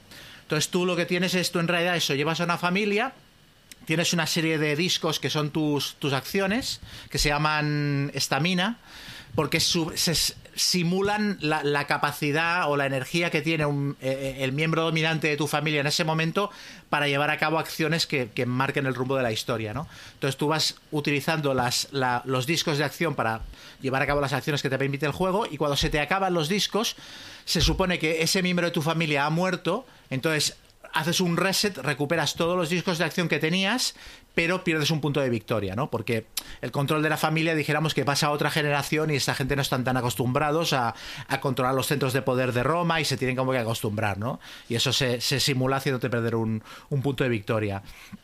Entonces, bueno, en, en tu turno tienes un- una serie de acciones que puedes llevar a cabo que todas son bastante particulares y bastante cachondas.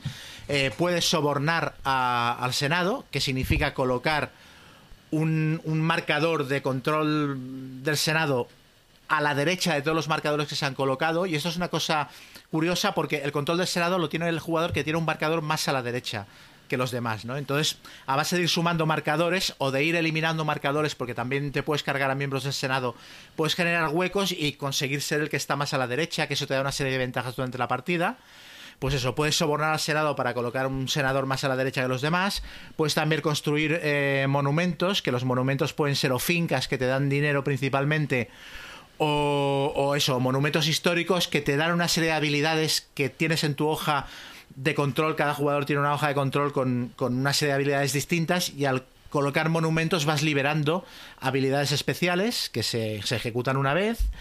Eh, puedes también moverte para eliminar a las hordas de bárbaros, que el sistema de combate es muy sencillo. Básicamente, si tienes más fuerza que las hordas de bárbaros que hay en una región, puedes entrar en el mapa y limpiarles el forro a todos. Si no, si no, si tienes igual fuerza o menos, no puedes entrar ahí. Y entonces cuando las destruyes tiras una serie de dados, tantos como, como, como hordas bárbaras has destruido, y los dados pues te pueden dar desde más dinero hasta cartas de conspiración, que son unas cartas que puedes ir jugando para putear a los demás, o te pueden hacer recuperar algunos de los discos de estamina que has gastado, etcétera. Eh, luego también puedes asesinar a, a senadores o a otros jugadores, ¿no? Y el asesinato básicamente es tiras pagas por hacer el asesinato, todas las acciones cuestan dinero, por lo general. Pagas por llevar a cabo el asesinato, tiras un dado con una serie de modificadores a favor y en contra que pueden aplicar los dos jugadores, y el resultado final son los discos de estamina que le haces perder a ese jugador. Con lo cual puede que no lo mates, pero sí que le quites muchos discos para que él pueda llevar a cabo acciones, y entonces para poder llevar a cabo más acciones tendrá que resetear y perder un punto de victoria porque su su personaje morirá, ¿no? Y esto implica que si era el emperador, por ejemplo, pues el trono pasará al heredero, ¿no? Y si tú controlas al, heredero, lo serás tú y tal. Tiene un punto, bueno, casi no es un punto, es, es, el, lo grueso del juego, que es el, rey de la colina, que es que todo el mundo quiere ser emperador, porque el emperador es el único jugador que consigue puntos de victoria directos durante la partida, una vez por turno al final de, cada ronda. Al mismo tiempo, claro, el emperador es el encargado de dar de comer a la gente y de mantener el, imperio en paz, ¿no? Entonces, si, si la cosecha ese año ha sido mala, el emperador de su bolsillo tiene que pagar la diferencia. y también es el que cobra los impuestos, o sea, tiene un montón de dinero, de dinero que gestionar, pero luego también tiene un montón de gastos. Entonces, la gracia del juego está en ser emperador en las épocas de vacas gordas y en calomarle el marrón a otro en las épocas de vacas flacas, ¿no? O también lo puedes jugar temáticamente, como lo, lo juego yo, que es que a mí me gusta ser emperador todo el tiempo posible, aunque vengan maldadas porque, porque mola más, ¿no? Porque tienes un, mucho control de las cosas que ocurren en la partida, puedes construir acueductos, tienes una serie de acciones que son específicas del jugador que controla al emperador, que son exclusivas y, que son muy, son muy divertidas también. Para ganar también, fundamental, ser emperador. Sí, sí, porque al final de la partida se reparten, la gente tiene objetivos de victoria ocultos, etcétera, se reparten puntos de victoria por varios conceptos, pero ya digo, el emperador eh, es el único que gana puntos directos durante la partida. Y al final de la partida, en caso de empate, el que controla al emperador gana. Eh, entonces es un juego que em, tiene mucha gracia porque, porque el sistema de juego empuja a que interacciones con los demás y a que les putees, pero al mismo tiempo no, no genera situaciones catastróficas en las, que, en las que un jugador salga de la partida. Está muy bien contenido, porque aparte son tres jugadores y están todo el rato metidos el uno contra el otro, y bueno, tiene mucha gracia. Lo que pasa es que para mí tiene una serie de problemas el juego que superan o al menos o como mínimo igualan eh, las cosas positivas que le veo. Y básicamente los problemas se podrían centrar en que es un juego que parece diseñado hace 20 años. O sea, no tiene ninguna mecánica que me parezca espectacular, no tiene nada que yo diga, hostia, esto lo diferencia de cualquier otro juego. Y luego tiene una serie de cosas de juego antiguo que mm, me rechinan un poco. Y básicamente son que hay un, hay un, no un entreturno, hay una parte al principio de cada turno de de generación de cosas, de mecánicas automáticas que el juego necesita para funcionar, que a mí me parece que se alargan mucho. O sea, al principio de cada turno, el juego dura cuatro, cuatro años o cuatro etapas o cuatro épocas, como lo quieras llamar. Al principio de cada una de estas etapas tienes que generar donde caen los bárbaros, mover a los bárbaros, generar cuánta comida da el imperio y, y pasársela al emperador. Y luego resolver cinco cartas de evento, una por una, que cada una genera sus propias explosiones dentro del imperio. Y luego tienes que sacar una carta de foro, que es una acción adicional que podrán llevar a cabo los jugadores durante ese turno. Y después de haberlo hecho todo, entonces ya te pones a jugar. Y cuando te pones a jugar, cada jugador hace todas sus acciones de golpe. Que tiene, las, tiene la coña esta de los juegos modernos de que te permite que los demás jugadores te copien la acción, en muchos de los casos, ¿no? Y esto, bueno, le da cierta gracia porque tú haces la acción y los demás te la pueden replicar y tal. Pero sí que hay cierta sensación de que tú estás un poquito esperando hasta que los demás jugadores han acabado su turno, ¿no? Y esto, que quizás no es tan grave porque es un juego de tres jugadores al fin y al cabo, sí que me parece que, que lo, lo, separa un poquito de la, de la excelencia, ¿no? Y luego también el, el, el, asunto de que como que está muy equilibrado para que el puteo no permita a un jugador saltar de la partida, tampoco tiene momentos memorables. O sea, acabas de jugar y el juego te ha narrado un arco narrativo, te ha explicado una historia, pero no recuerdas ni una gran batalla, ni un asesinato rollo Julio César, ni un evento que haya marcado la dinámica. Todos son como microcrisis que van estallando y que hacen que el juego avance, pero al mismo tiempo no lo hacen tan memorable como debería ser. Y luego tiene un factor, de azar que a mí me gusta bastante, porque me parece que impide contar y, y lo separa de los Eurogames estos que son súper cerebrales, pero habrá muchos jugadores a los que les dará por saco. O sea, el hecho de que eh, tú tengas mala suerte con las tiradas y no generes dinero cuando lo necesitas, o no generes cartas de, de, de conspiración cuando las necesitas, y el otro jugador consiga cada vez que tira los dados justamente lo que andaba buscando, esto también habrá gente a la que, a la que le echará para atrás. Entonces, mi conclusión es que es un juego que es. Eh, está bien tenerlo en la colección, pero exclusivamente porque es un juego que pensado para tres jugadores. Que luego dicen que a dos funciona bien y yo lo he probado en solitario y ahora nos dirá en solitario cómo funciona. Pero claro, a tres funciona como un reloj. Entonces hay muchos juegos de este estilo que a tres jugadores no funcionan bien. Entonces está bien tenerlo para eso. Pero a mí, si sois más de tres habitualmente, se me ocurren montones de juegos mejores que, que Doring de Purple que tratan el mismo tema. Yo sé, eh, por un poco lo, que acabas de comentar. Es un juego que, que, hace tiempo que no juego, que me gustó bastante. Eh, estoy de acuerdo contigo que es un juego muy azaroso, muy incontrolable. A mí no, me, no es un problema porque me, pareció muy, muy divertido. Pero sí estoy de acuerdo con lo que has dicho de que, de que tiene cierta reminiscencia a, juego antiguo, a, a, a veces, o sea, a mecánicas antiguas un poco... Y no sabes si, si realmente o sea, si, si, si, sigue una lógica o es un poco que, que, el que tenga tan buena crítica ha sido un poco producto del azar, ¿no? Eh, mm. Y con el tiempo, al principio como con el hype sí que lo tenía muy, muy arriba y se me ha ido desinflando un poquito. Pero bueno, dicho esto, sí que es un juego que, que me guste, que lo disfrute y lo que dices tú, que para tres jugadores sí que lo veo una, una sí. opción.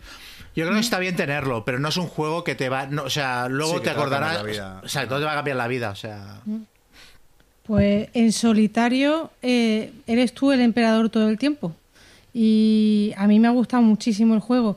A mí lo que más me ha gustado quizá es en esa fase de mantenimiento que has dicho tú, que al, al principio de cada ronda y tal, en el juego solitario es que casi todos los juegos en solitario al final pues tienen una fase así, que es un poco la, la que lleva el juego y luego tú te enfrentas a, a, eso que está pasando. Y en este caso, pues el tema de los eventos, a mí me ha gustado la sensación de que cuando empiezan a salir eventos, te llevas las manos a la cabeza y dices, es que ni de coña voy a poder solucionar lo que está pasando aquí, porque es que me está lloviendo, o sea, de todo por todas partes. Y luego el juego te da recursos para que tú, haciendo tus acciones y tal, pues al final consigas limpiar el mapa de bárbaros, eh, pues consigas recolectar el dinero que te hacía falta para luego pagar o resolver las hambrunas y tal. Y entonces veo que, que, sí que tiene mucha chicha de prepararte tu turno, de prepararlo todo, de organizarte y luego pues salir adelante. Y esa sensación a mí me ha gustado mucho. Y yo es que no lo jugaba a tres jugadores, pero me he venido un poquito abajo con lo, con lo que habéis dicho, porque el tema de los momentos épicos yo pensaba, digo, igual el juego es verdad que las batallas son muy sosas porque simplemente tener más fuerza que los bárbaros y tal, pero igual pues el tema de las puñaladas a los otros jugadores, del momento risas y tal, pues al final es lo que te termina gustando del juego y lo que terminas recordando. No, de, la misma, de, de la misma manera que tampoco te enfadas. O sea, cuando te asesinan al emperador, bueno, pues tira al dado. Mira, pues he perdido, he perdido tres discos, pues sigamos. O sea, está, es guay porque no, no es. Yo creo que es un juego en el que es difícil acabarse estrangulando un jugador a otro, pero tampoco genera esos momentos que luego recuerdas. Es que es tan caótico que es incontrolable. Entonces, te- a veces, como que. Bueno, pues da igual, como dice Chema, pues Sí. eh, da igual, porque hay otra cosa que. O va a ser un evento que luego va a beneficiar a mí, eh, pero, pero es divertido, ¿eh? O sea, que no te vengas abajo. O sea, Sí, sí, no, el juego no, está. yo, Yo, me lo he pasado tengo, bien, ¿eh? me lo he comprado. Ah, vale, bien, bien. Eh, Sí, sí, sí. Eh, y lo he jugado como tres o cuatro partidas en solitario y a mí me ha gustado mucho. O sea, que yo me lo voy a quedar. Pero que tenía muchas ganas de jugarlo a tres por el tema eso de, digo, esto va a ser la fiesta con otros dos jugadores, todo el, mu- todo el rato, un- pues eso, un poco puñalada, y, pero no sé, me habéis dejado un poco fría con esa sensación de jugarlo a más. En solitario a mí me gusta, ¿eh? o sea, yo me lo voy a quedar. ¿Tú, Guille, no lo has, no lo has probado? No, no lo he probado. De hecho, me lo compré cuando salió en Kickstarter. Pero luego, en el fondo, yo los juegos de tanta negociación me cansan. No tiene, no, no, o sea, bueno, no, no sé, yo las partidas que he jugado, negociación, ninguna, ¿eh? O sea, no, O sea, es que simplemente no. a, a actuar. sí, sí, sí, sí. sí. Actuar, bueno. Es actuar y putear. Pero es que, en- o sea, en todo, en todo estás fastidiando a los demás jugadores. Para, es, quiero decir, no puedes hacer casi nada sin joderles la vida a los demás. Hay una cosa muy divertida, que es que cuando construyes monumentos, van a una especie de cola de construcción se quedan allí flotando y entonces al, al final del turno los cuatro primeros de la cola se construyen, sean del jugador que sea, y los jugadores van colocando por orden. Y entonces el que controla el Senado puede cambiar el orden de dos de los edificios que hay en la cola de construcción. Entonces en una de las partidas que jugué a un jugador lo tuvimos abrasado porque no construía nada. O sea, colo- tenía la cola llena de edificios y a la hora de construir siempre, ¡pum!, les dábamos la vuelta con cartas de, de conspiración y con el Senado y tal, y no construía nada. Y estábamos con el cachondeo de tío. O sea, el, el maestro de obra del circo romano te ha engañado, porque lleva, lleva 25 años y no ha puesto las ventanas, ¿no? O sea, llevas aquí con el circo romano en construcción desde el primer turno. Y esto es muy gracioso. Bueno, pues eso será Down in the Purple. Que eh, eh, no se lo has dicho, pero bueno, en español lo ha sacado ahora más que Oca. Así que disponible, accesible. Venga, Guille. Pues, a ver, yo voy a hablar de un jueguecillo de un euro un poco menos conocido, quizás. Se llama The Grand Trunk Journey. El diseñador es Cloud Zerois, que le conocen en su casa porque ha diseñado este juego y dos ampliaciones del Age of Industry. Y la editorial es Spielworks. Spielworks es una editorial que entre los jugadores de Eurogames tiene un cierto le tiene un cierto cariño porque ha sacado grandes juegos como el Colan Colony, La Granja o el grandísimo Arride. Últimamente esta editorial la verdad es que nos había decepcionado bastante. Sus últimos juegos han sido bastante flojitos y además es una editorial peculiar porque publica mil unidades de cada juego y te los vende como si fuera llevaran sangre de unicornio. Pero bueno, este yo ya llevaba varios sin comprar y este me lancé. Y eh, la verdad es que el juego me ha gustado, sin que me parezca una obra maravill- eh, maravillosa. Yo le pondría un siete y medio, un 7, siete y medio ahora mismo. El juego lo que es es un pick and deliver con una mecánica de tiempo en la que cuando tú haces siempre va a actuar la persona que vaya más atrás en el marcador de tiempo y va a hacer acciones en su turno y avanzará en el marcador de tiempo el tiempo que cuente que cuesten estas sanciones. Cuando la gente llega al 35, pues todo el mundo va jugando y al final de la partida, pues los que menos tiempo hayan gastado se llevarán algún punto de ventaja. Eh, básicamente el juego es un pick and deliver, es un mapa de la costa noreste de Estados Unidos, o más bien la Nueva Inglaterra, porque es la parte de Estados Unidos y Canadá, ahí donde se juntan. Y es de gestionar la, la demanda de ciudades, llevando con tu trenecito mercancías a otras ciudades. Y cada turno, de hecho, tus decisiones van a ser muy sencillas. Van a ser si mueves tu tren de una ciudad y lo que vas a hacer es para esto tienes unas cartas que tendrás destinos de ciudades, vagones y posibles acciones. O en vez de mover tu tren directamente te descartas de las cartas que quieres, gastas un día y robas el mismo número de cartas. Eh, cuando, como os digo, cuando mueves vagones, si llegas a ciudades, llevas mercancías, las podrás ir entregando. Esto te permitirá pues mejorar tu vagón de tren, llevarte puntos al final de la partida, eh, que tu vagón, cuando digo mejorar, perdón, mejorar tu vagón de tren, mejorar tu capacidad de carga o tu velocidad de tu tren para que te cueste luego menos días moverte y en este juego los días es lo principal.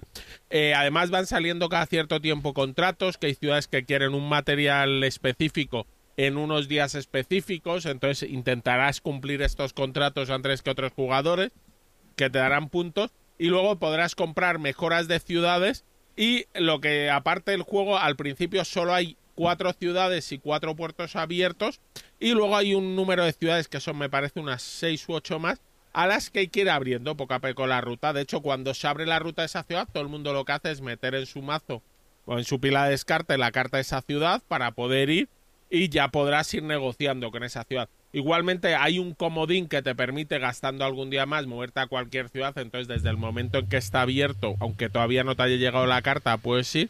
Entonces en ese sentido la mecánica es un pick and deliver tradicional, eh, juntando esta mecánica con la mecánica de track de tiempo que a mí siempre me ha gustado, lo de oye, tener que optimizar tus acciones, tener que ir viendo cuándo haces la acción y gastas mucho de golpe, o a ver cómo me calculo los días justos para ser yo el que esté listo para poder entregar ese contrato, porque esto me va a costar tres días y es que hay que entregarlo en los contratos cuanto menos span o menos amplitud de días para entregar tengan, más puntos dan.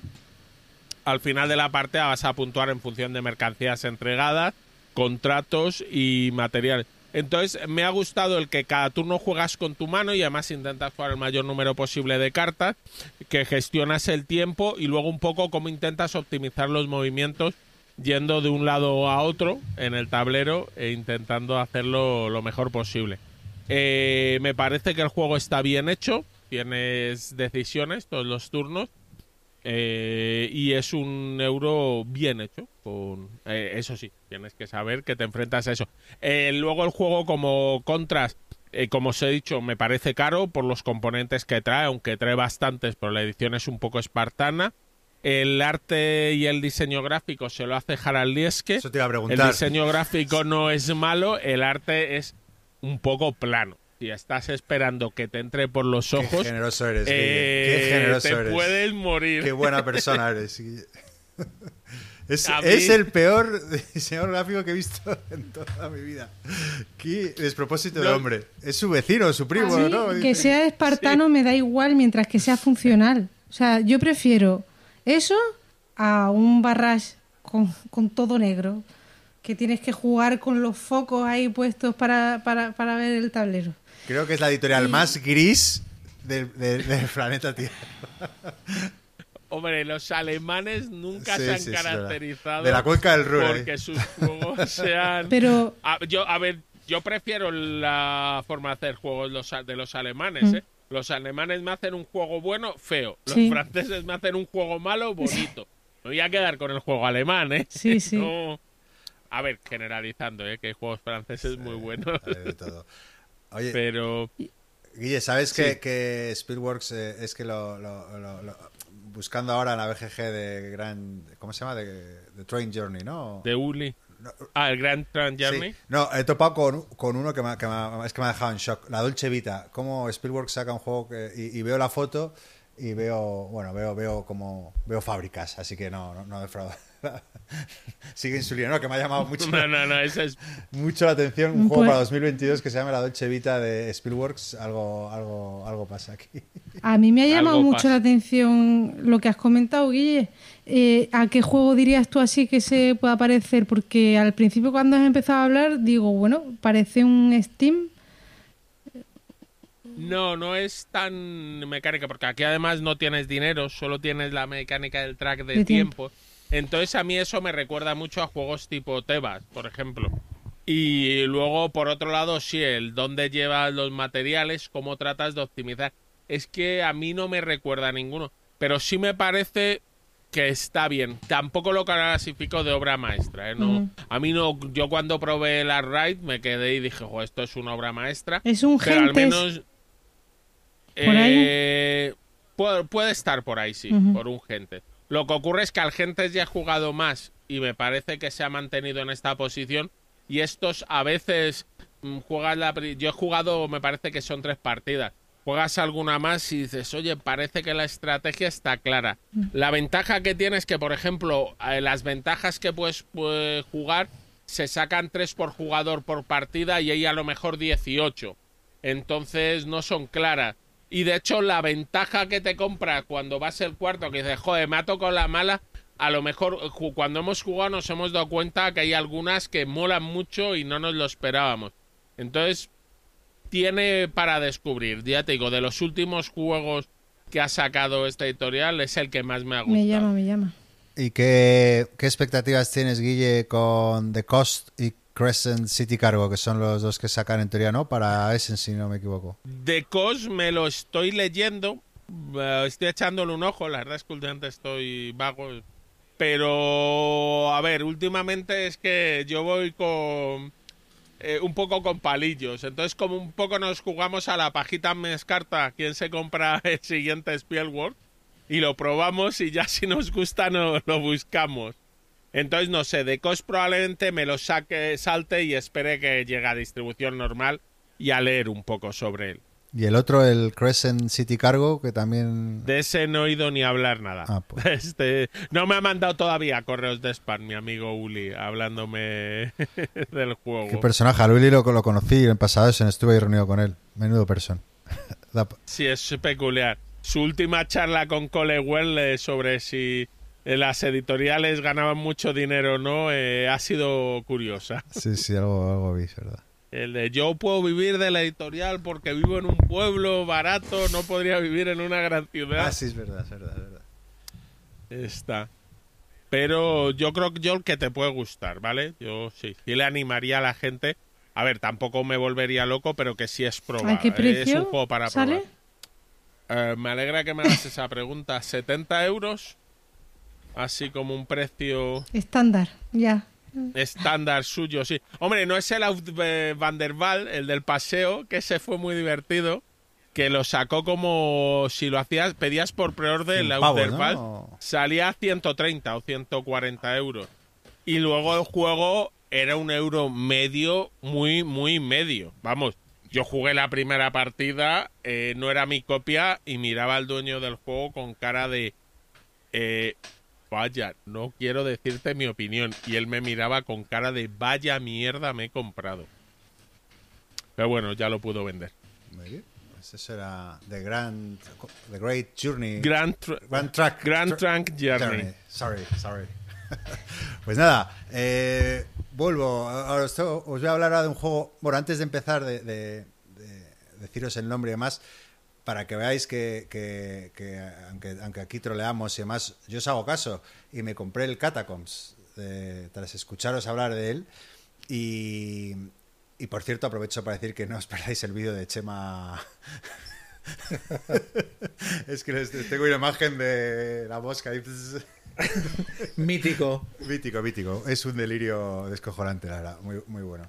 Eh, y, bueno, he de decir que lo jugué, me pareció un juego, eh, eh, la verdad que es súper original, súper temático, muy bueno, pero lo, lo vendí.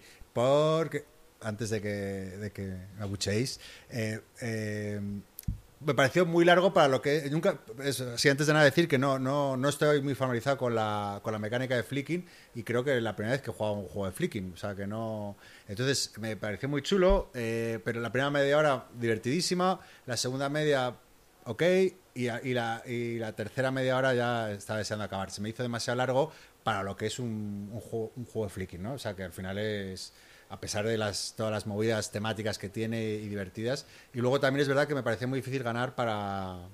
Yo era el malo y me pareció casi imposible. Pero bueno, ¿por qué os cuento todo esto? Porque eh, me acordé también dije, bueno, mola, pero no... eh, demasiado largo para lo que es.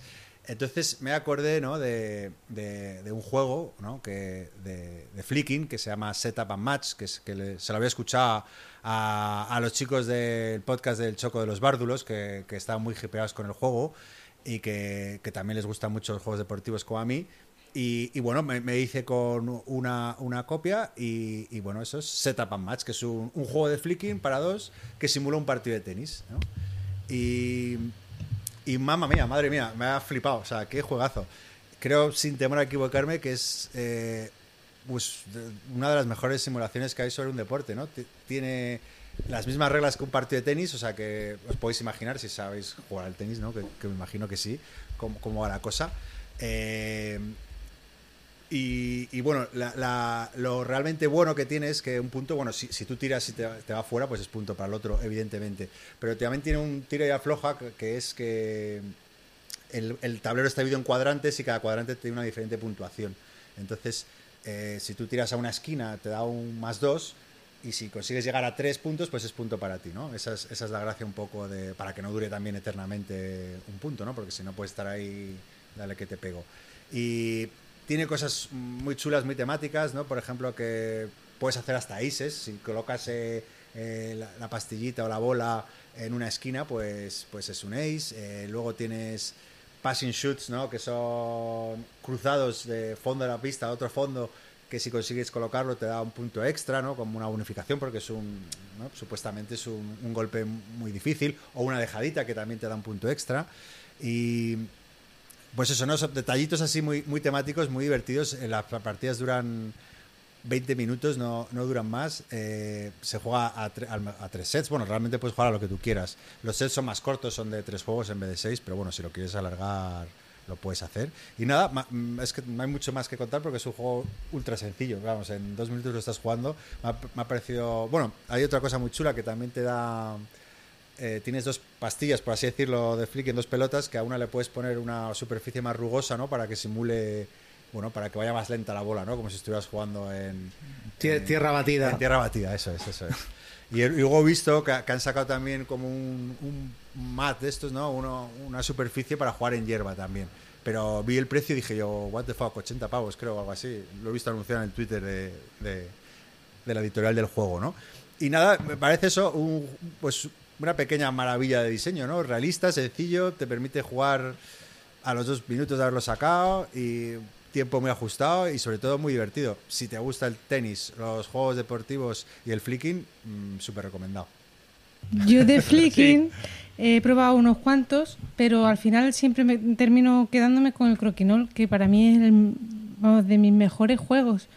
Mm, y este, pues sí, me llamaba la atención, pero quizá pensaba que se me iba a quedar muy corto. El Catacombs me pasa lo mismo que a ti, que al final nunca termino sacándolo porque es muy largo y joder, hay que explicar muchas reglas y tal. Y al final, pues es un, juego de flicking. Veo un poco ahí descompensado lo que tienes que explicar, lo que dura la partida para al final ser un juego de flicking.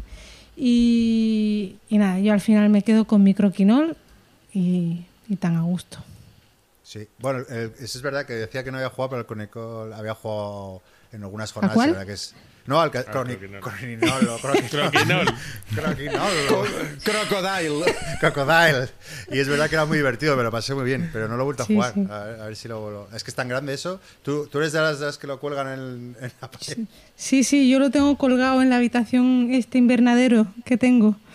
Y y yo, yo llevo muchísimas partidas. Es que cada vez que viene alguien a casa lo bajo del tirón. Oye, y ¿por siempre cuánto triunfa. cuesta? Por curiosidad. que Mira, me alegro que me hagas esa pregunta porque eh, yo me lo compré en una tienda de Cádiz que venden unos croquinol de una calidad brutal. No sé de dónde los traen, pero son alucinantes. Pues me costó 130 euros y lo miré el otro día en su página web, no me acuerdo por qué, y creo que estaban por 200 y, pi- 240 o 270 euros. Wow. Una barbaridad, Sí. pero son alucinantes. Bueno, o sea, son de madera y todo el rollo. Claro. no, o sea, Iván que tiene uno de estos de Ferti o de no sé qué, cuando vino a casa y, vi- y lo vio, alucinó. Y vamos, que, que todo el mundo lo dice, que los de los que venden aquí en Tierra Media es una tienda de Cádiz y es que no me acuerdo de dónde los traen, pero venden muchísimos y organizan campeonatos y están súper metidos en el tema croquinol. De hecho, tienen una página que creo que es croquinol.es o algo así y venden a toda España. Y, incluso los puedes personalizar. Hay croquinol que el centro es la estrella de la muerte o puedes ponerte el dibujo que tú quieras. Pero vamos yo lo tengo el clásico de madera y es chulísimo. No, iba a comentar que del set and match, que yo sí lo he jugado, me lo compré, me pareció gracioso, pero me parece más gracioso como tenerlo ahí como de entremes, entre otras partidas, y me juego dos manos, que si te pretendes jugar un partido entero, se te hace un poco largo. me pareció, que, que, que se le... que se me hace muy largo y son unos minutos, porque al final es lo de, oye, vamos a jugar un par de juegos, vamos a jugar un par de tal, que si juegas los juegos, los sets, los no sé qué, ya empieza un poco a perder la gracia. Bueno, a mí, no sé, yo lo he jugado en 20 minutos cada partida. De hecho, es por, eso es lo que me gustó, que como, a ver, el friki no es que no tiene más ciencia. Entonces, eh, por eso por eso me ha gustado, porque es, tan justito de tiempo que, que, que, no alcanzas a cansarte. Pero vamos, sí, es un juego casual para eso. De vez en cuando, yo qué sé, cuando, juegue, cuando toque Roland Garros o Wembley, que estás ahí un poco motivado, pues darle un poquito. Exacto. Pues nada, eso era Setup Our Match. Eh, Yol, ¿qué nos traes? Mm, vale, pues yo voy a hablar, perdón, yo voy a hablar de eh, La Isla de los Gatos. Un juego que, bueno, voy a explicar el tema lo primero para que no se me olvide. Es apasionante también, es rescatar gatos y meterlos en un barco, ¿vale? Los gatos tienen forma así de piezas de Tetris como en el patchwork y los tienes que ir encajando en el barco y, realmente la única regla para colocarlos es que estén adyacentes siempre a uno que hayas colocado previamente, ¿vale? Pero ¿cómo juegas? O sea, ¿qué es lo que tiene así de especial el juego? Pues que para hacerlo todo, pues usas cartas, ¿vale? Entonces, antes, o sea, el juego son, creo que eran cinco rondas y antes de empezar, pues se va a hacer un draft de cartas entre los jugadores, te vas a que, ir quedando con las que más te interesan, pero luego eh, con las que te quieras quedar tienes que pagarlo con peces. Los peces son las monedas del juego, ¿vale? Y esas cartas, pues las vas a poder jugar para establecer eh, objetivos de final de partida, puntos de victoria, o sea, objetivos de final de partida que pueden ser públicos o privados. Son cartas que te van a permitir jugarlas porque, a ver, los gatos solamente los puedes coger para ponerlos en tu barco, siempre y cuando juegues cartas de caja, ¿vale? Que son como una jaula. Si no tienes jaulas, pues no puedes coger gatos. Entonces, el draft de cartas te tienes que asegurar que coges tantas cartas, tantas cajas como gatos vayas a querer comprar durante la ronda. Los gatos además tienen dos precios diferentes. Los del lado izquierdo valen 3 y los del lado derecho valen 5. Creo que era, ¿vale? Luego tienes cartas que puedes jugar en cualquier momento y van a romper un poco las reglas del juego. Te van a permitir, por ejemplo, colocar gatos no eh, adyacente a otro que estuviera, sino en cualquier sitio del barco, ¿vale? Y así vas a ir completando, vas a ir tapando todos los huecos del barco, vas a ir tapando unas ratas que te quitan puntos al final de la partida, vas a ir completando, cerrando camarotes, porque al final de la partida por cada camarote que no hayas completado te va a quitar puntos. O sea, tienes unos puntos establecidos de final de partida y otros que vas eh, otros objetivos que vas a ir jugando tú con las cartas. Total, que al final es un juego que no sé si todavía me tiene un poco confundida, no sé si me está gustando o no. ¿Por qué? Porque dices, bueno, es un patchwork pero para más jugones, o sea, tienes más cosas y tal pero al final la sensación es de ir jugando un abstracto que sí, que tienes la cosa de jugar las cartas exactamente igual que en el terraforming, con un draft y, luego pagando las que quieres jugar, que lo que hacen es que la partida dure muchísimo más, pero tampoco es algo, no, no te aporta muchísimo luego en, en experiencia de juego. Entonces, en solitario me ha gustado jugarlo, a dos me ha gustado, pero un poquito menos porque la partida se ha hecho mucho más larga y cuanto más jugadores haya en la partida, pues más largo se va a hacer.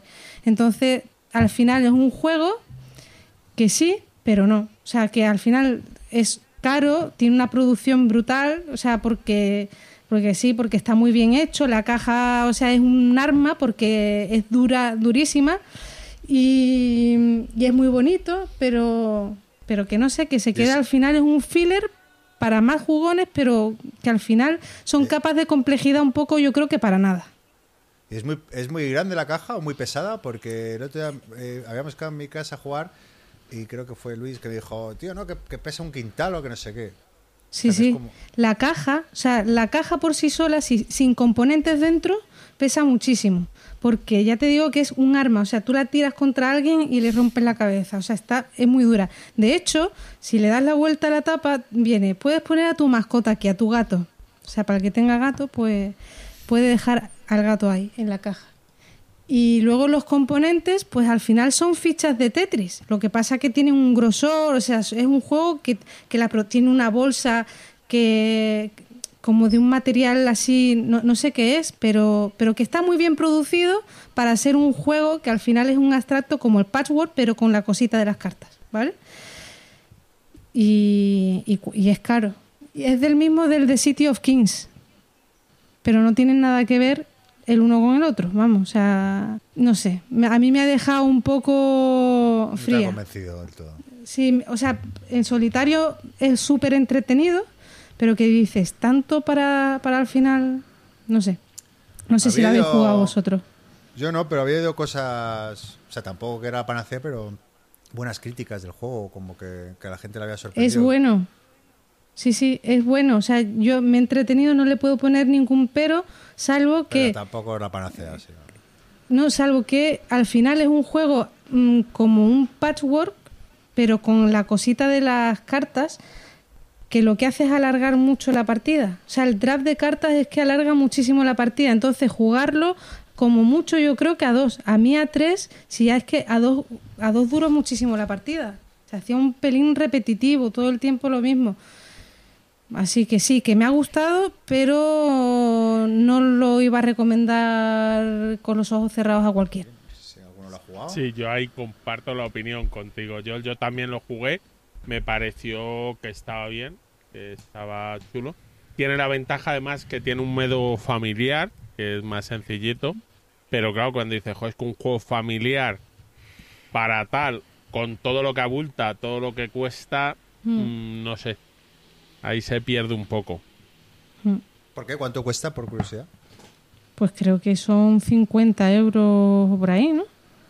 Ya. Sí, Sí. luego tiene un par de, aspe- de Tiene pa- expansiones. Y luego... Una de mejora de componentes. Sí, una de mejora de componentes que está agotadísima porque te vienen unos gatos así súper chulos para indicar eh, las rondas y, y no me acuerdo qué más.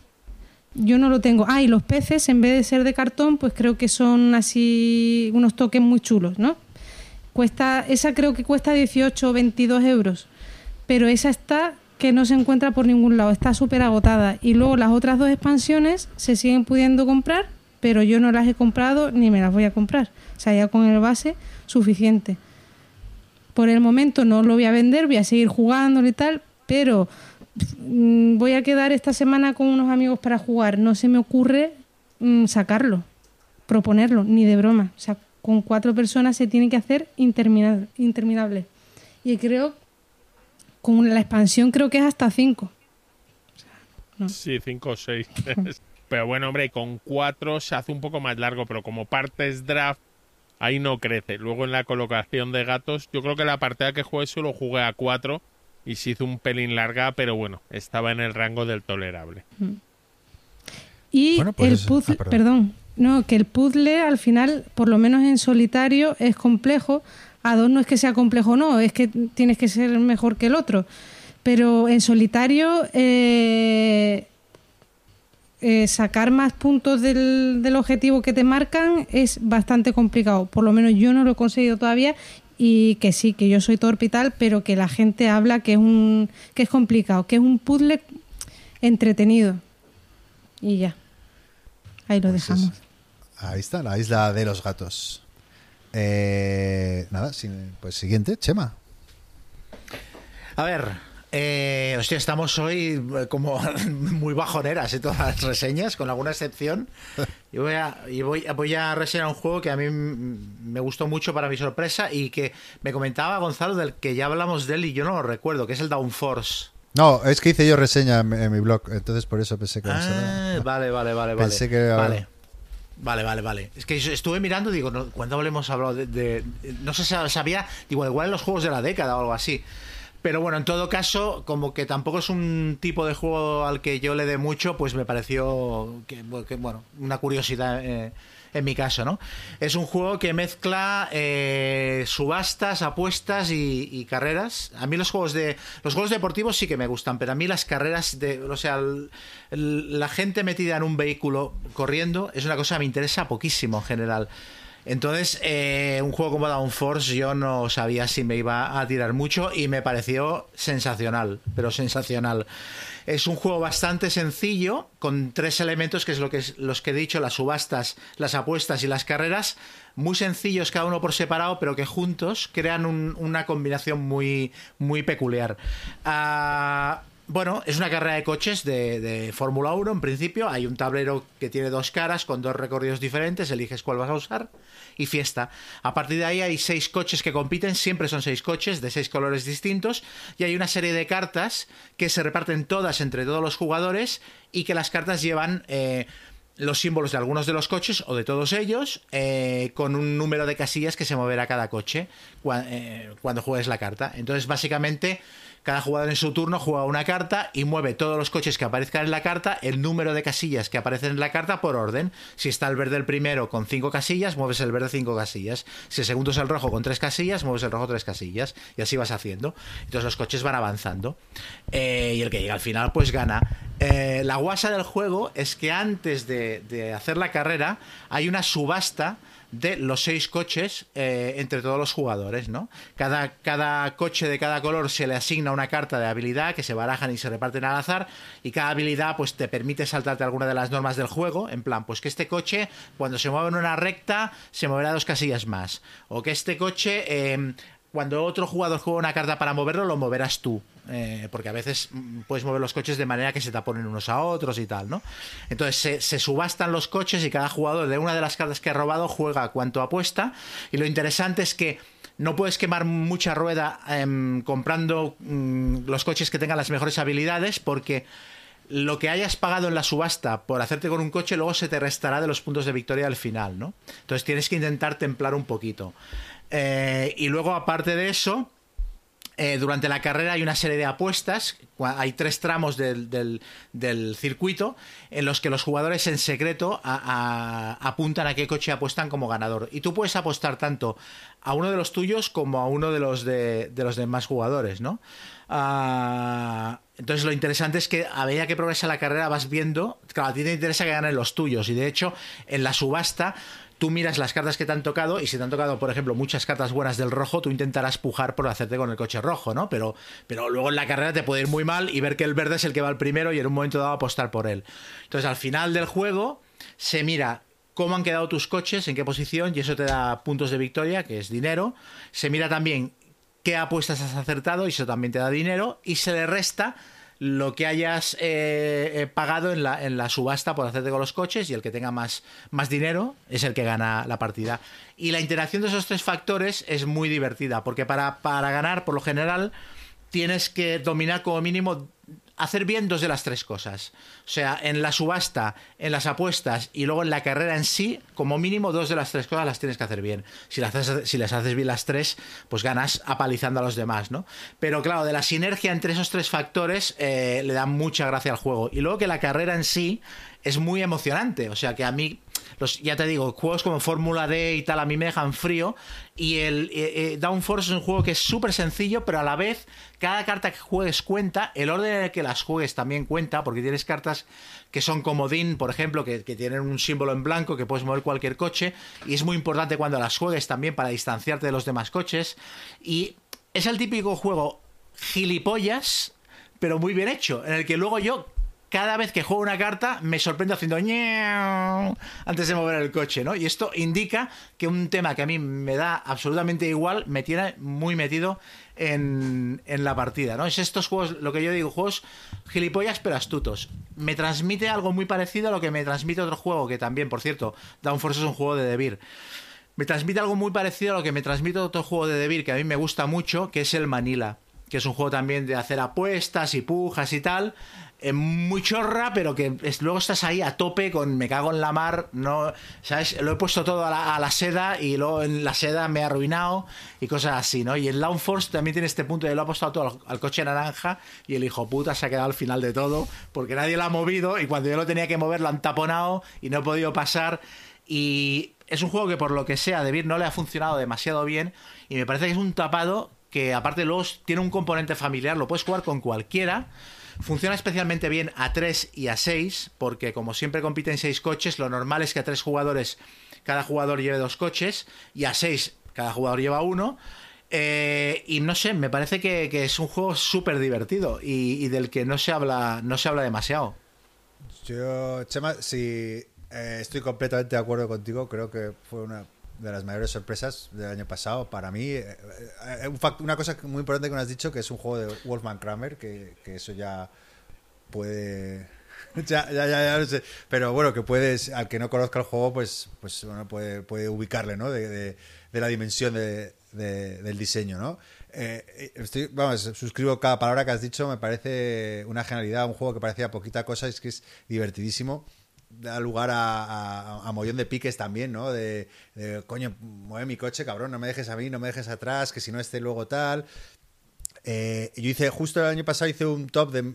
Ya sabéis que a mí me gustan muchos juegos deportivos y me cagué en la puta porque después co- co- conocí este juego y, y, vamos, no dudaría en meterlo en mi top 10 de juegos deportivos. Es muy divertido. Y por cierto, Debir ha anunciado que va a sacar la, la, La expansión. La, la sí. Que la saca no sé cuándo, porque nunca dicen cuándo, pero que, que mola. Porque sí que es verdad que, que es algo que no has mencionado, que hay un. O sea, el juego tiene dos, dos circuitos, ¿no? Y hay, hay un circuito que mola más que el otro. Hay uno que es más, más abierto y otro más, más cerrado, con más curvas y tal. Y que, que, bueno, le da, le da otro saborcito a la, a la, a la partida. Pues circuitos. Porque. Yo pues, es- eh, este no lo compré porque tenía mm, que este no lo compré porque tenía el Winner Circle y, y pensaba que se parecían demasiado y al final no, no lo pillé, pero yo creo, por lo que habéis comentado, que este tiene como más, más enjundia y, y me está apeteciendo mucho probarlo. bueno, no- Nada, el Winner's Circle es más divertido. ¿Sí? Sí. ¿A ti te gusta más, Guille? Sí.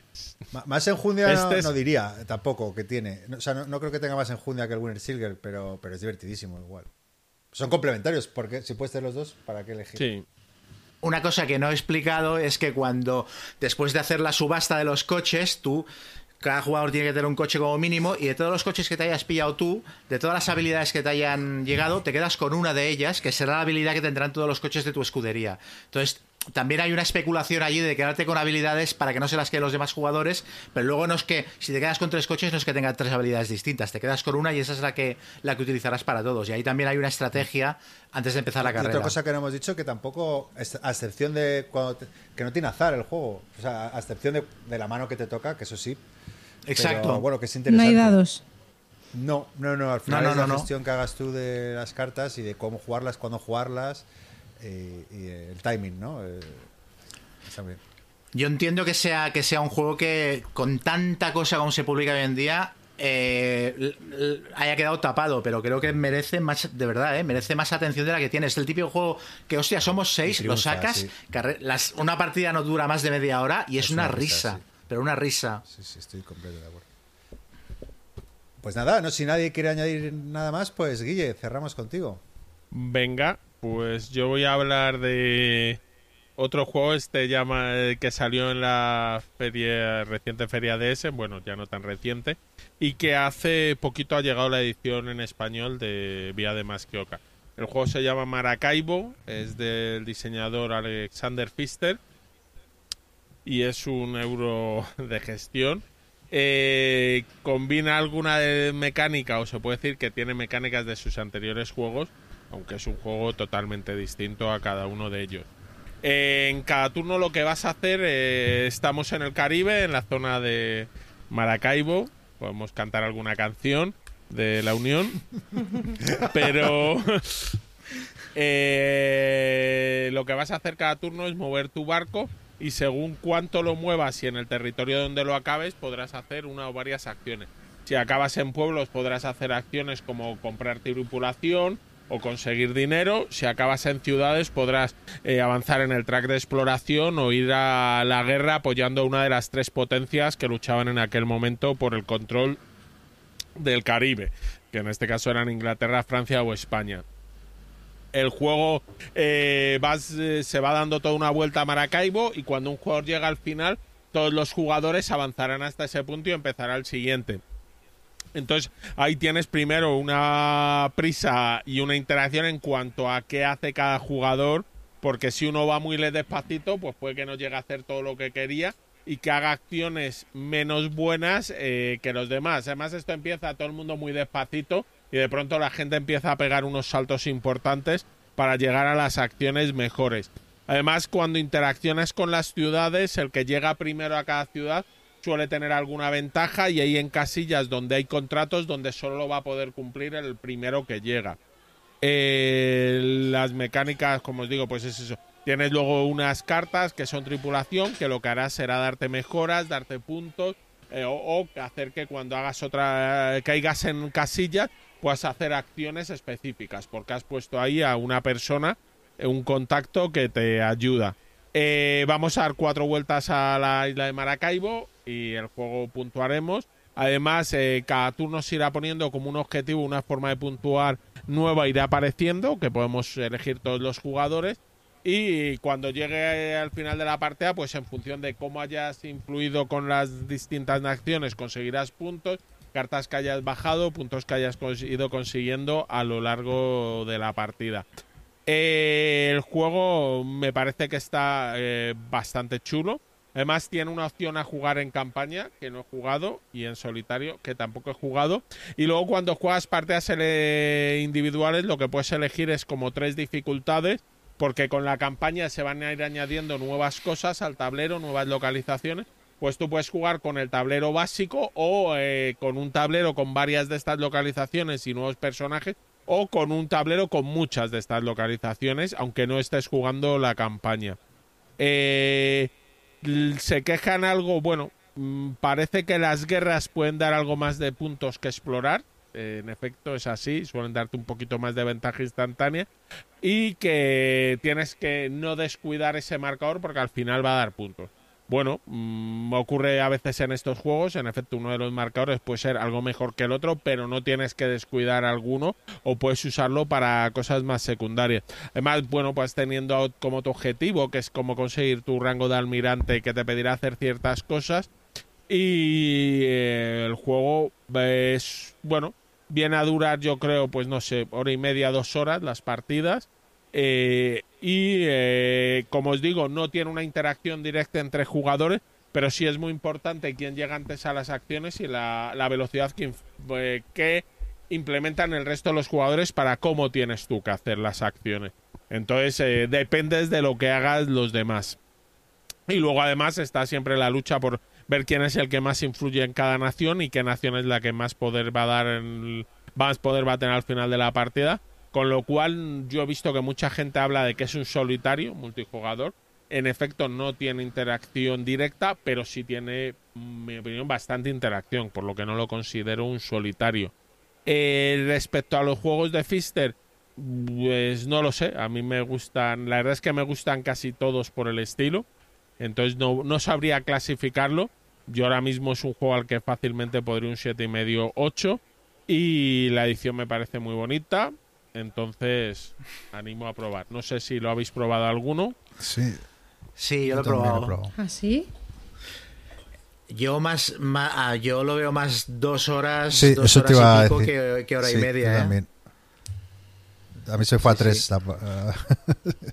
y, y, luego a mí me parece más feo que picio. O sea, esto de que la edición es muy bonita, me parece feo de cojones. O sea, la, la, la, nomenclatura del, del, map, del tablero, todo es como viejuno y, y, no sé, es, como básico y, y, chungo, ¿no? No me gustó nada gráficamente. Ahora, me parece, yo me lo pasé bomba. Me lo pasé bomba jugando. Y no es para nada mi tipo de euro, en absoluto, pero me gustó más que el, que el Great Western Trail. Me pareció, o sea, me creí más la temática, me metí más en el rollo. De un barco? Sí, sí, pero tope. Aparte, en una de las partidas dije. el, que tenía el juego me dijo, dice, bueno, también puedes ir por la selva a explorar, pero esto no se la cuenta y no da puntos. Y dije que no, para la selva me voy. Y me tiré toda la partida avanzando por la selva y desbrozando y descubriendo civilizaciones y tesoros. Y me lo pasé tan bien. O sea, no, no, los barcos para vosotros. Yo aquí, la mar de bien, a ver si encuentro el dorado o lo que sea. Y me, divertí mucho. A mí... un, no, no, que no sé si son buenas o malas noticias para que coincidamos todos, pero también me pareció un pepinazo. Lo, probé, de hecho, la primera noche de Essen, que sueles estar muy cansado, pero mis compañeros de viaje querían y yo, venga, pues y estuvimos tres horas y lo disfruté muchísimo. De hecho, creo que me, voy a- me lo voy a comprar. Lo que pasa es que, que, joder, sale carito también, ¿eh? Como 80 pavos, así, ¿no? No. ¿No? ¿No tanto? Sí, ¿Sí? me parece que es 75. Sí, Ostras, es que yo pensaba que eran 50. Y, uf, Ay, pero A ver, una cosa son los pre-orders y demás, pero ahora... ahora está caro, sí. Pero vamos, me, me gustó muchísimo de Fister, que, que, bueno, pues he jugado sus juegos, me, me- me gustan, pero creo que es el que más me gusta con diferencia. Eh, no, no- no sabría decirte por qué, pero me gusta mucho. Es que tiene, o sea, el punto tema, o sea, el punto temático está, bueno, claro, yo siempre eh, acabo, acabo cayendo en lo mismo, pero es que los personajes que los vas colocando en las islas y tal, aquí tengo una posadera, aquí tengo una espía, no sé qué, es, no sé, es muy, está y muy luego bien. por lo que leo la gente, Guille, que tú, yo no, eso no, no lo he jugado, eh, pero el modo campaña parece ser que, que está incluso mejor, ¿no? Que lo va, va modificando cositas y que la gente le, le gusta mucho. Claro, la gente le hace gracia. Como te digo, puedes jugar el en vez de jugar el escenario básico, te- tienes dos escenarios más, más que te añaden ya aparte de estas cosas. Entonces lo que hace es cambiar el tablero y que, vamos, cambiar cosas del tablero y que le puedas añadir ciertas cosas. Eso sí, se me había olvidado mencionar, pues yo también lo jugué en Essen y reconozco, no sé si más que Oca lo ha cambiado, pero el manual es malo, malo, no tiene un resumen de símbolos y el juego está basado en símbolos. Todos los símbolos están en la página 3 antes de llegar al final en vez de al final, menos los símbolos que es del tablero que vienen en la sección del tablero. Eh, las reglas son un poco complicadas. Entonces, el setup, la- luego una vez que lo has jugado una vez o que, te- que alguien te ha hecho el setup, es muy sencillito. Pero el manual es bastante malo. Sí. Vale, eso sí hay que reconocerlo. A lo mejor más que Oca lo ha cambiado, no he visto la edición española. Y ahí Mira, está. Y lo que sí es. No, iba a decir una tontería, Chema, que un día tienen que hacer un cambio sobre qué ve Chema en un juego, exploraciones, el dorado y qué ve Guille, track de puntos. Sí. total. Pero lo chulo es que, es que ca- cabemos los dos en la misma Claro. partida. Sí, sí, Y sí, yo, sí. Yo, o sea, conmigo pues está tranquilo porque no voy a intentar ganar. Yo voy a intentar encontrar el tesoro de los incas o de qué cojones sea. ¿sabes? Eh, Al final de la selva, a la, a la derecha. Yo también, ¿eh? Si da más puntos, iré a buscarlo. Oye, y a ver, este se supone que es un top de este año, junto con Cooper Island, quizá, y Sí. Barras lo fue del año pasado. De los. No, son todos del año Son pasado. todos del año pasado, sí. Ah, sí. Sí, son 2019. Todos, eh, Cooper Island y este salieron en Vale, Essen, pues mejor me lo pones. un poquito Siendo antes. los tres considerados como top de- del año pasado, ¿a ti cuál te ha gustado más de los Pero tres? Yol, Yol, si estamos... El Res Arcana. Ah, res- Ah, no, no era. ¿El qué, el qué? No, Es el, el Res Arcana, pero ese no Eh, entra, ¿no? es el único que nos ha puesto de acuerdo a todos. Sí, pero Barras Yo- es que está muy bien, ¿eh? Yo me gusta más el Barrage que el Maracaibo y el Maracaibo me gusta más que el Cooper Island. El Cooper Island me parece chulo, pero me parece que puede tener menos partidas. Este, como hay muchísimas Mm. cartas, no se meten todas, mm, me parece que puede cambiar Sí. más. El Cooper Island me parece muy chulo, pero no sé si en un momento dado puedes llegar a ser muy clarito lo que tienes Casi que todo el hacer. mundo- Y aquí, como dependes de las cartas, Mm, Casi todo el mundo coincide con lo que estás diciendo y a mí, sin embargo, de primeras me- el que más me llamaba la atención por el aspecto visual, por el tema del perrillo, por el diseñador del juego y tal, era el Cooper, eh, luego el Maracaibo y luego el Barras y al final jugándolo, pues ahora mismo yo creo que es el que más, Yo le, le me pregunté a a Clint, comprar. que conoce mis gustos, y como justo lo había reseñado, eh, y, y a mí me gustan los euros, ¿eh? No, que a veces parece que no, pero y dije, oye, Clint, me dice, no te acerques ni con un palo al Cooper Island, es que lo vas a aborrecer. No, No, el Cooper es bueno y además es verdad que hablamos mucho de rejugar. Eh, a ver a cuántos de estos juegos llegamos a echarles 10 partidas, bueno, eso... que también es el mal de nuestros días. Estoy leyendo, Guille, que sí que parece que la edición de Más que Oca mm, que han corregido bastantes cosas en el reglamento y que, y que añaden bastantes cosas. O sea, A mí me lo explicaron, porque yo el juego, yo evidentemente esto yo no lo tengo. A mí me lo explicaron y, y sí que es verdad que la fase de pánico para entender todos los simbolitos que había me duró bastante. Y también es verdad que una vez eh, lo entiendes, el juego eh, es, bueno, es, que es una ¿no? oca glori- glorificada. Estás ahí dando vueltas. Pero ¿sabes? no y el primero que llega arrastra a los Pues demás. ese tema de dar Sí, pero bueno, vueltas ¿qué es eso? en el Great Western Trail es lo que me echaba para atrás porque al final veía que era todo el tiempo haciendo un poco lo Sí. mismo. Se me hacía repetitivo. Y Sí. por eso este no me llegó, vamos, de hecho ni lo he jugado ni me lo he comprado, vamos, nada, cero. Pero A mí el Western Trail me gusta, pero sí que es verdad que, la, que ya, o sea, ya otra Sí. vuelta y otra vuelta. Y en cambio, en el, en el, no sé, en el Maracaibo igual es el rollo este de que, de que arrastra a los demás jugadores y tengas que ir en- tengas que priorizar en mucho. plan. Lo que lo importante lo tengo que hacer seguro. Entonces, aquí me dan un punto o dinero, pero no tengo tiempo de pararme. Y esto creo que le da un, una- una- un ritmo muy chulo. guay. Sí, sí, sí, que empieza todo el mundo eso con precaución. Turno Sí, 1, me ya. muevo 1. Turno 2, me muevo 3. Turno 3, me muevo 7. ¿Dónde Sí, a la que uno puta? empieza a correr, Sí, sí, todo el mundo sí, sí. disparado. Es- eso es muy chulo. Aguanta. No, el juego Qué está- bonito. Qué es bonito bueno, cuando un euro nos pone a todos de acuerdo. ¿Verdad? Tienes que probarlo, Joel. Sí, Lo probaré, lo probaré. sin duda, vamos, yo creo que te va a encantar. Bueno, pues esto ha sido todo en cuanto a reseñas se refiere. Si queréis pasamos a, a las preguntas y comentarios de nuestros oyentes.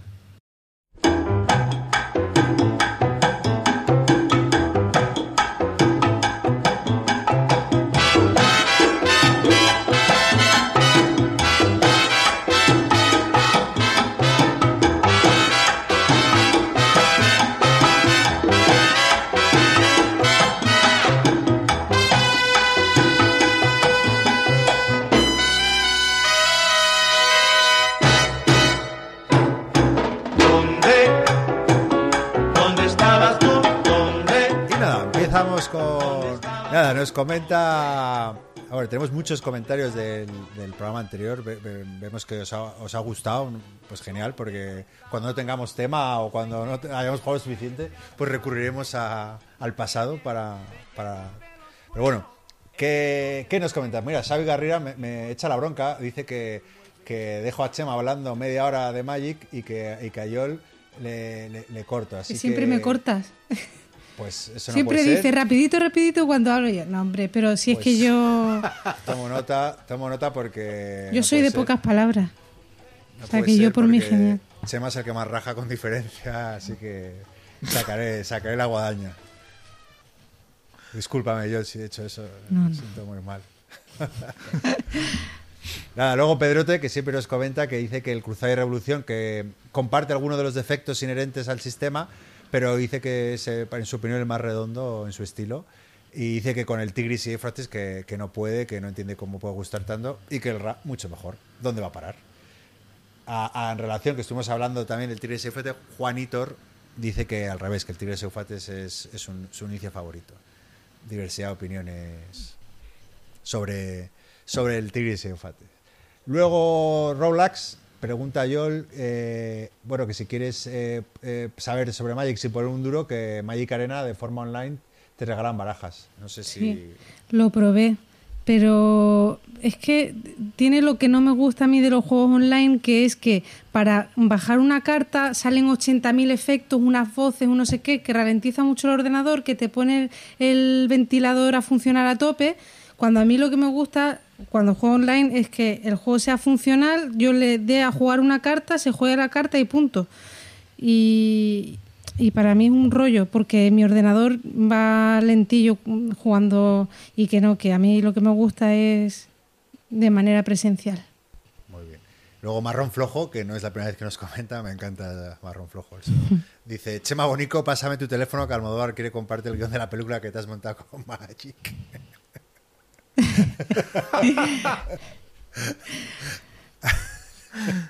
Muy muy bueno. ¿Qué, qué tienes que decir? Todo, todo, todo lo, todo lo que conté era absolutamente real, o al menos inspirado en hechos reales. Y no vamos a dejar nunca que la realidad estropee una buena anécdota. Exacto, exacto. Exacto. Luego Pablo Sebastián Lombardo, desde Argentina, dice que, que, que había oído hablar de Chema Paundi, pero que no sabía quién era, que pensaba que era un carcamán malhumorado y cuando lo escuchó por primera vez se dio cuenta del equivocado que estaba. Si se da cuenta que soy un, un carcamal, pero de, Buen- de- buen de buen humorado, humor. bien humorado. Y nada, nos dice que si un día podemos hablar de juegos competitivos que, que más les gustan, pero que no puede, que nunca pueden ganar. Bueno, de eso yo creo que puedo, puedo hablar Uf, mucho. yo tengo también una lista considerable. Sí. Guille. Po- Podemos dar menos, menos Eso es- Guille, eso es decir, Guille ese día que ese no día que no venga. Un día que no pueda venir, hacemos el programa tendrá. Yo este. sé que los fa- fa- facilitos así se le traban más. Claro, los que dependen completamente del azar. Sí, Los party, igual. correcto. En general, todos los que implican intentar convencer a los demás de algo. Luego nos dice Armanasan, nos felicita, pero nos dice que una pequeña pega, que no nos demos mal, que hay muchos silencios incómodos. Y eso que somos cuatro. Y que bueno, que en formato audio queda incómodo. Y dice que, que, que según él, que somos demasiado educados y os aseguráis que es vuestro turno de hablar. Sin embargo, otros nos han dicho que Sí, lo sí, que sí. les gusta es que estemos calladitos mientras el otro habla, demos que no paso, tal. Si es que no. Pero bueno, como surge y ya, ¿no? Sí, yo creo que, que- que es mejor eso, intentar no. Intentamos levantar el dedito para dar la vez y tal, pero bueno, intentar no interrumpir. Sí que también mola a veces, ¿no? Pues parar a alguien para generar un poco de debate, pero, pero bueno. Claro, el fragor, Eso el es. fragor. Sí, sí.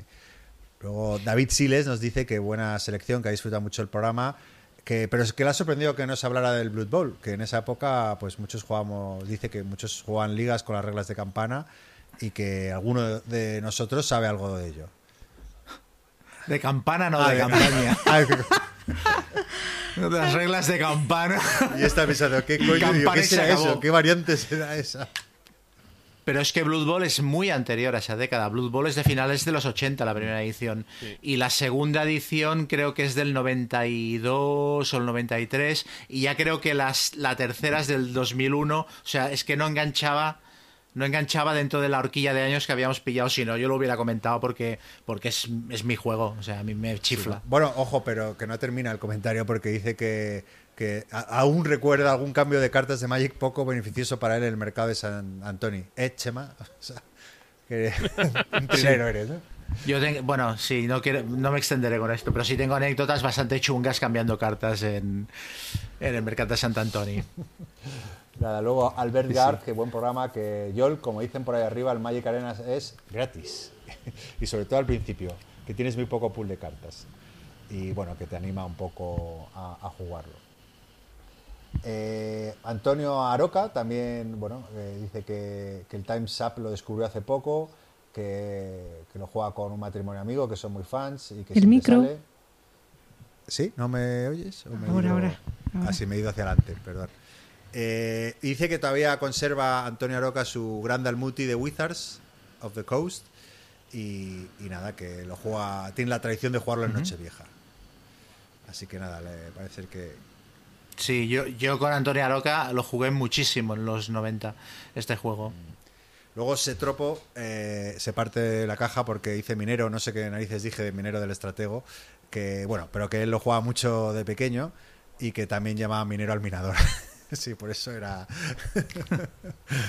y mira, dice que él se quedó con el antiguo y que tiene el estratega 4, pero que nunca lo ha jugado. Por cierto, hablando del estratega 4, como me quedé ahí hipeado, o sea, con el recuerdo, lo estuve buscando, nada, imposible de encontrar, pero bueno, me pillé uno para dos nuevo que, bueno, ya hablaré en un programa porque me, ha gustado mucho.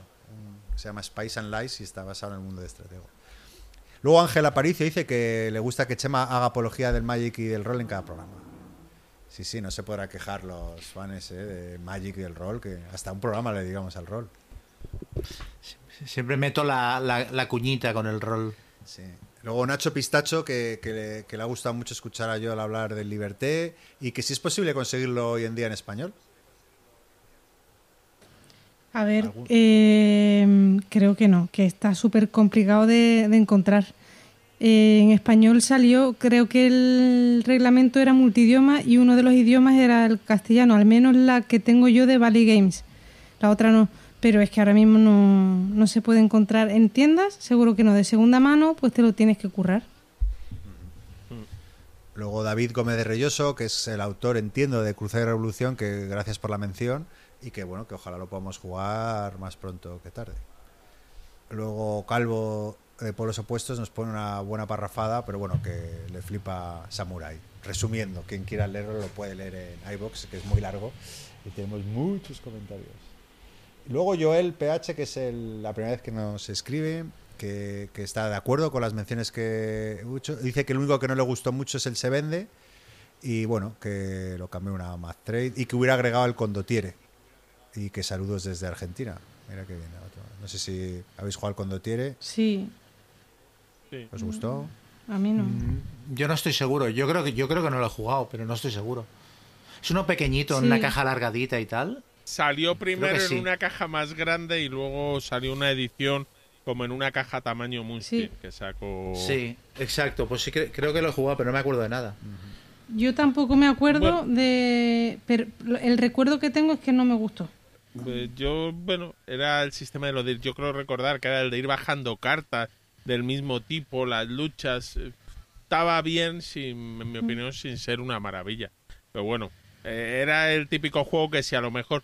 Yo lo jugué posteriormente, la edición de Fantasy Flight. Probablemente si lo hubiera ju- jugado en esta época me habría parecido muy bueno. Luego Plastiletas, Arte en Plastilina nos dice que le gusta mucho cómo comunicamos y el aroma viejuno y catuliano del programa. Es que somos viejos, es, es así. Sí. Y nada, nos pregunta que le gustaría saber que cuántos juegos, de qué juegos guardamos grandes recuerdos y una vez revisitados nos hemos dado cuenta de que eran una castaña pilonga. Y pone como ejemplo el, el Imperio Cobra. Yo el Hero Quest, que lo volvimos a probar una vez eh, una versión y dijimos, pero esto era como muy simplón, ¿no? Con lo que nos molaba en su día. Yo ahora mismo no caigo. Yo, yo es que les, les tengo mucho cariño a todos esos juegos eh, con los que empecé, entonces no, no, o sea, no sé, no, no les pongo ningún pero. Pues nada, luego también dice que se, que se oyen los hielitos de mi copa cuando hablan los demás. Sí, eso me lo han dicho a mí. Dice, Joder, voy a hacer un borracho escuchándolo, pa- uy, que me lo cargo. Que parecía que estábamos en un bar eh, grabando. Luego Oscar, punto. Oscar Recio nos pregunta de cuáles serían juegos de minis insustituibles por standees, porque dice que como habíamos mencionado que había standees que pueden ser mejores que minis mal hechas, que, que no sé, que cuál que creemos que, pueden ser, qué juegos de minis pueden ser insustituibles por standees o mejores que con standees. Hombre, yo creo que la mayoría, aunque yo no entiendo tanto de minis y tal, ¿no? Hombre, normalmente suelen ser mejor Pues, la- las miniaturas, Sí, ¿no? salvo cuando lleva algo de información la miniatura. Claro, como en el caso del es Aníbal, que- que... es lo que comentamos. Que ahí está Mm. el valor de los generales y tal, y en la miniatura, a no ser que la pintes y resaltes el numerito, pues no se ve bien. Y en el caso del standee, pues viene el número claro y, a- no sé, a mí me gusta más. Pero incluso en la miniatura del Aníbal te los pone abajo, Mm. mientras que en el expandí te lo pone en el standee o en- eh, te lo pone arriba que lo hace más fácilmente leer. Entonces, si lleva alguna información numérica, creo que el standee gana. Y no una miniatura Mm. siempre queda más bonita. Sí, hay juegos que es que no tiene, o sea, hay juegos que forma parte de la experiencia, la minia- las miniaturas, o sea, eh, de hecho, por ejemplo, Kingdom Death Monster le preguntaron al, al diseñador, al creador, al, al Potts en uno de los Kickstarters que por qué no hacía una versión del juego más barata sin miniaturas y el tío dijo que el concepto del juego era exactamente con las miniaturas que llevaba y que, y que poner esos tronchos de plástico en la mesa formaba parte de la experiencia y que de ninguna manera.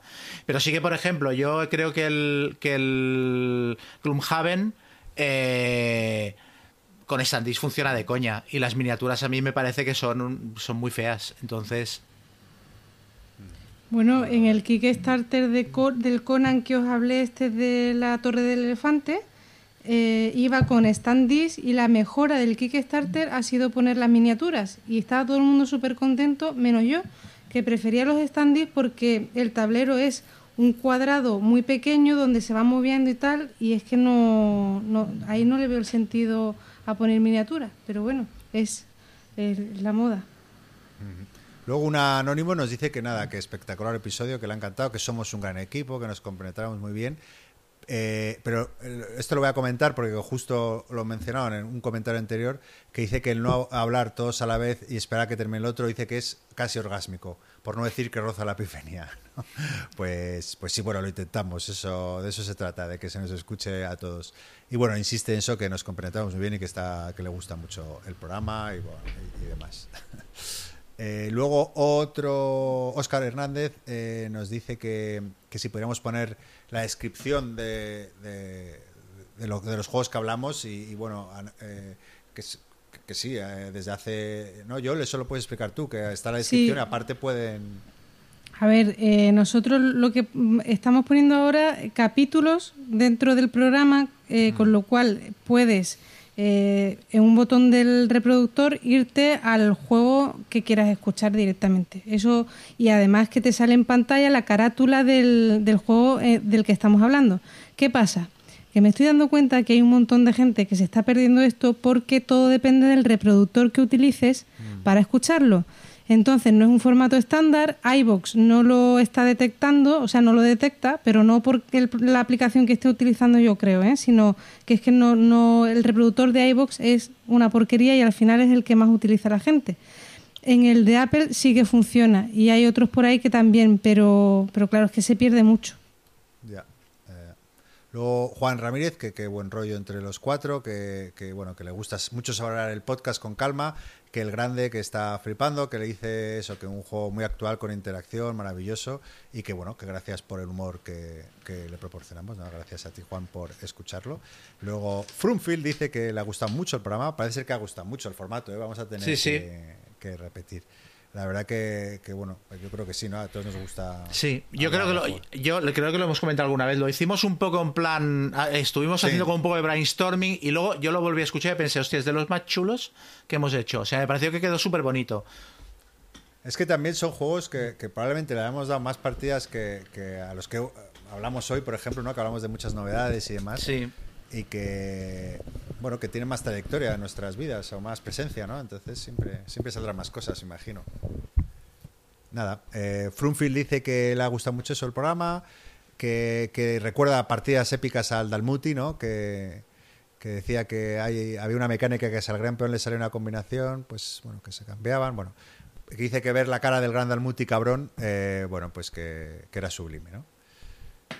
Otro Zapoleón III también dice que es un juego tasquero por excelencia, el Dalmuti, y que, bueno, que recuerda que jugarlo en algún bar de Zaragoza y terminar la partida con toda la peña flipando en colores alrededor. Habrá también otro anónimo de Magic, otro anónimo también que está muy de acuerdo con las críticas que hemos hecho, que, que han sido constructivas, aunque a veces no sean positivas siempre.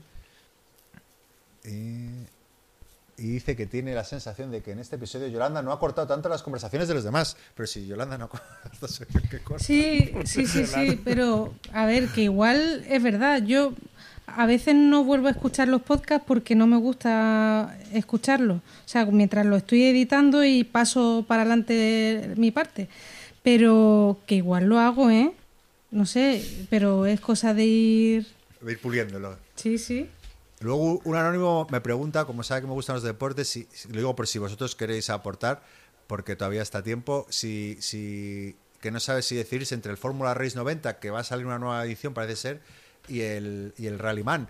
Yo le respondí directamente y el Fórmula Race he jugado una partida, me gustó, se me hizo un pelín largo para lo que tiene que ser, en mi opinión, un juego deportivo y le recomendé el Rallyman que está ahora en Kickstarter y que me parece un, también un grandísimo simulador de lo que es una carrera de rallies. Igual un poco multisolitario, pero bueno, eso es lo original que tiene también, que siendo un, un juego de, de coches, por así decirlo, pues eh, es diferente al resto y me pareció muy, muy chulo. No sé si alguno puede opinar al respecto o, o dar otra opinión o Fórmula Race 90, Rally. Yo Man. no lo he jugado. Fórmula Race, Fórmula Race 90 pasa por ser eh, una simulación bastante, bastante bien hecha, ¿no? O sea, Bueno, no, no sé, porque luego tiene lo de las vueltas que son como. no sé, son, son vueltas indefinidas, si no recuerdo mal. Pero bueno, sí, creo por el resto sí que tiene la gestión de lo que es neumáticos, del, Sí. del vehículo y tal, eso sí que está muy logrado. Bastante más que el Fórmula D, por ejemplo. más- sí. Yo, como For- digo siempre, si puedes elegir. O sea, ¿Para qué elegir si puedes tener los dos? ¿no? El Fórmula D para mí tiene un punto de no me gusta de que intentas simular mucho y luego eh, eh, tiras un dado de 20 y es como muy loco, ¿no? O sea, no, no hay algo ahí que no me encaja en el diseño de ese juego. Sí, pues bueno, eso es. Luego Ratatín, que, que esto sí que me gusta lo que propone, como dice que nos quejamos de falta de temas, no es que tengamos falta de tema, lo que no lo que pasa que es verdad que, que- que no, no siempre se nos ocurre algo muy original, porque al final hay tantos podcasts que hablan de juegos de mesa que, están, a veces pensamos que están muy trillados. Pero bueno, lo que nos propone, que me ha parecido interesante, es que hablemos de juegos que han pasado desapercibido por la comunidad jugona y que para nosotros son pequeñas y grandes joyas. Ahí ese tema a mí me ha conquistado. Hmm. Sí, eso está No sé bien. si os gusta, Joyas en el fango. sí, joyas en el fango, que a lo mejor no son tan conocidos. Nada, así que Ratatín, te vamos a hacer caso, yo creo. Y a ver, ¿qué más por aquí? Señor Pamundo, me confirmaste las sospechas que tenía. Tus videotochos ve mucho de Shut Up and Sit Down. Sí. verdad, ¿no? Sí, sí. Totalmente, sí, sí. Sí, lo cual sí. le encanta, pero dice que tú le pones tu propia sal, así que lo cual los hace únicos. Eres como el Imperial Struggle, tienes tu propia...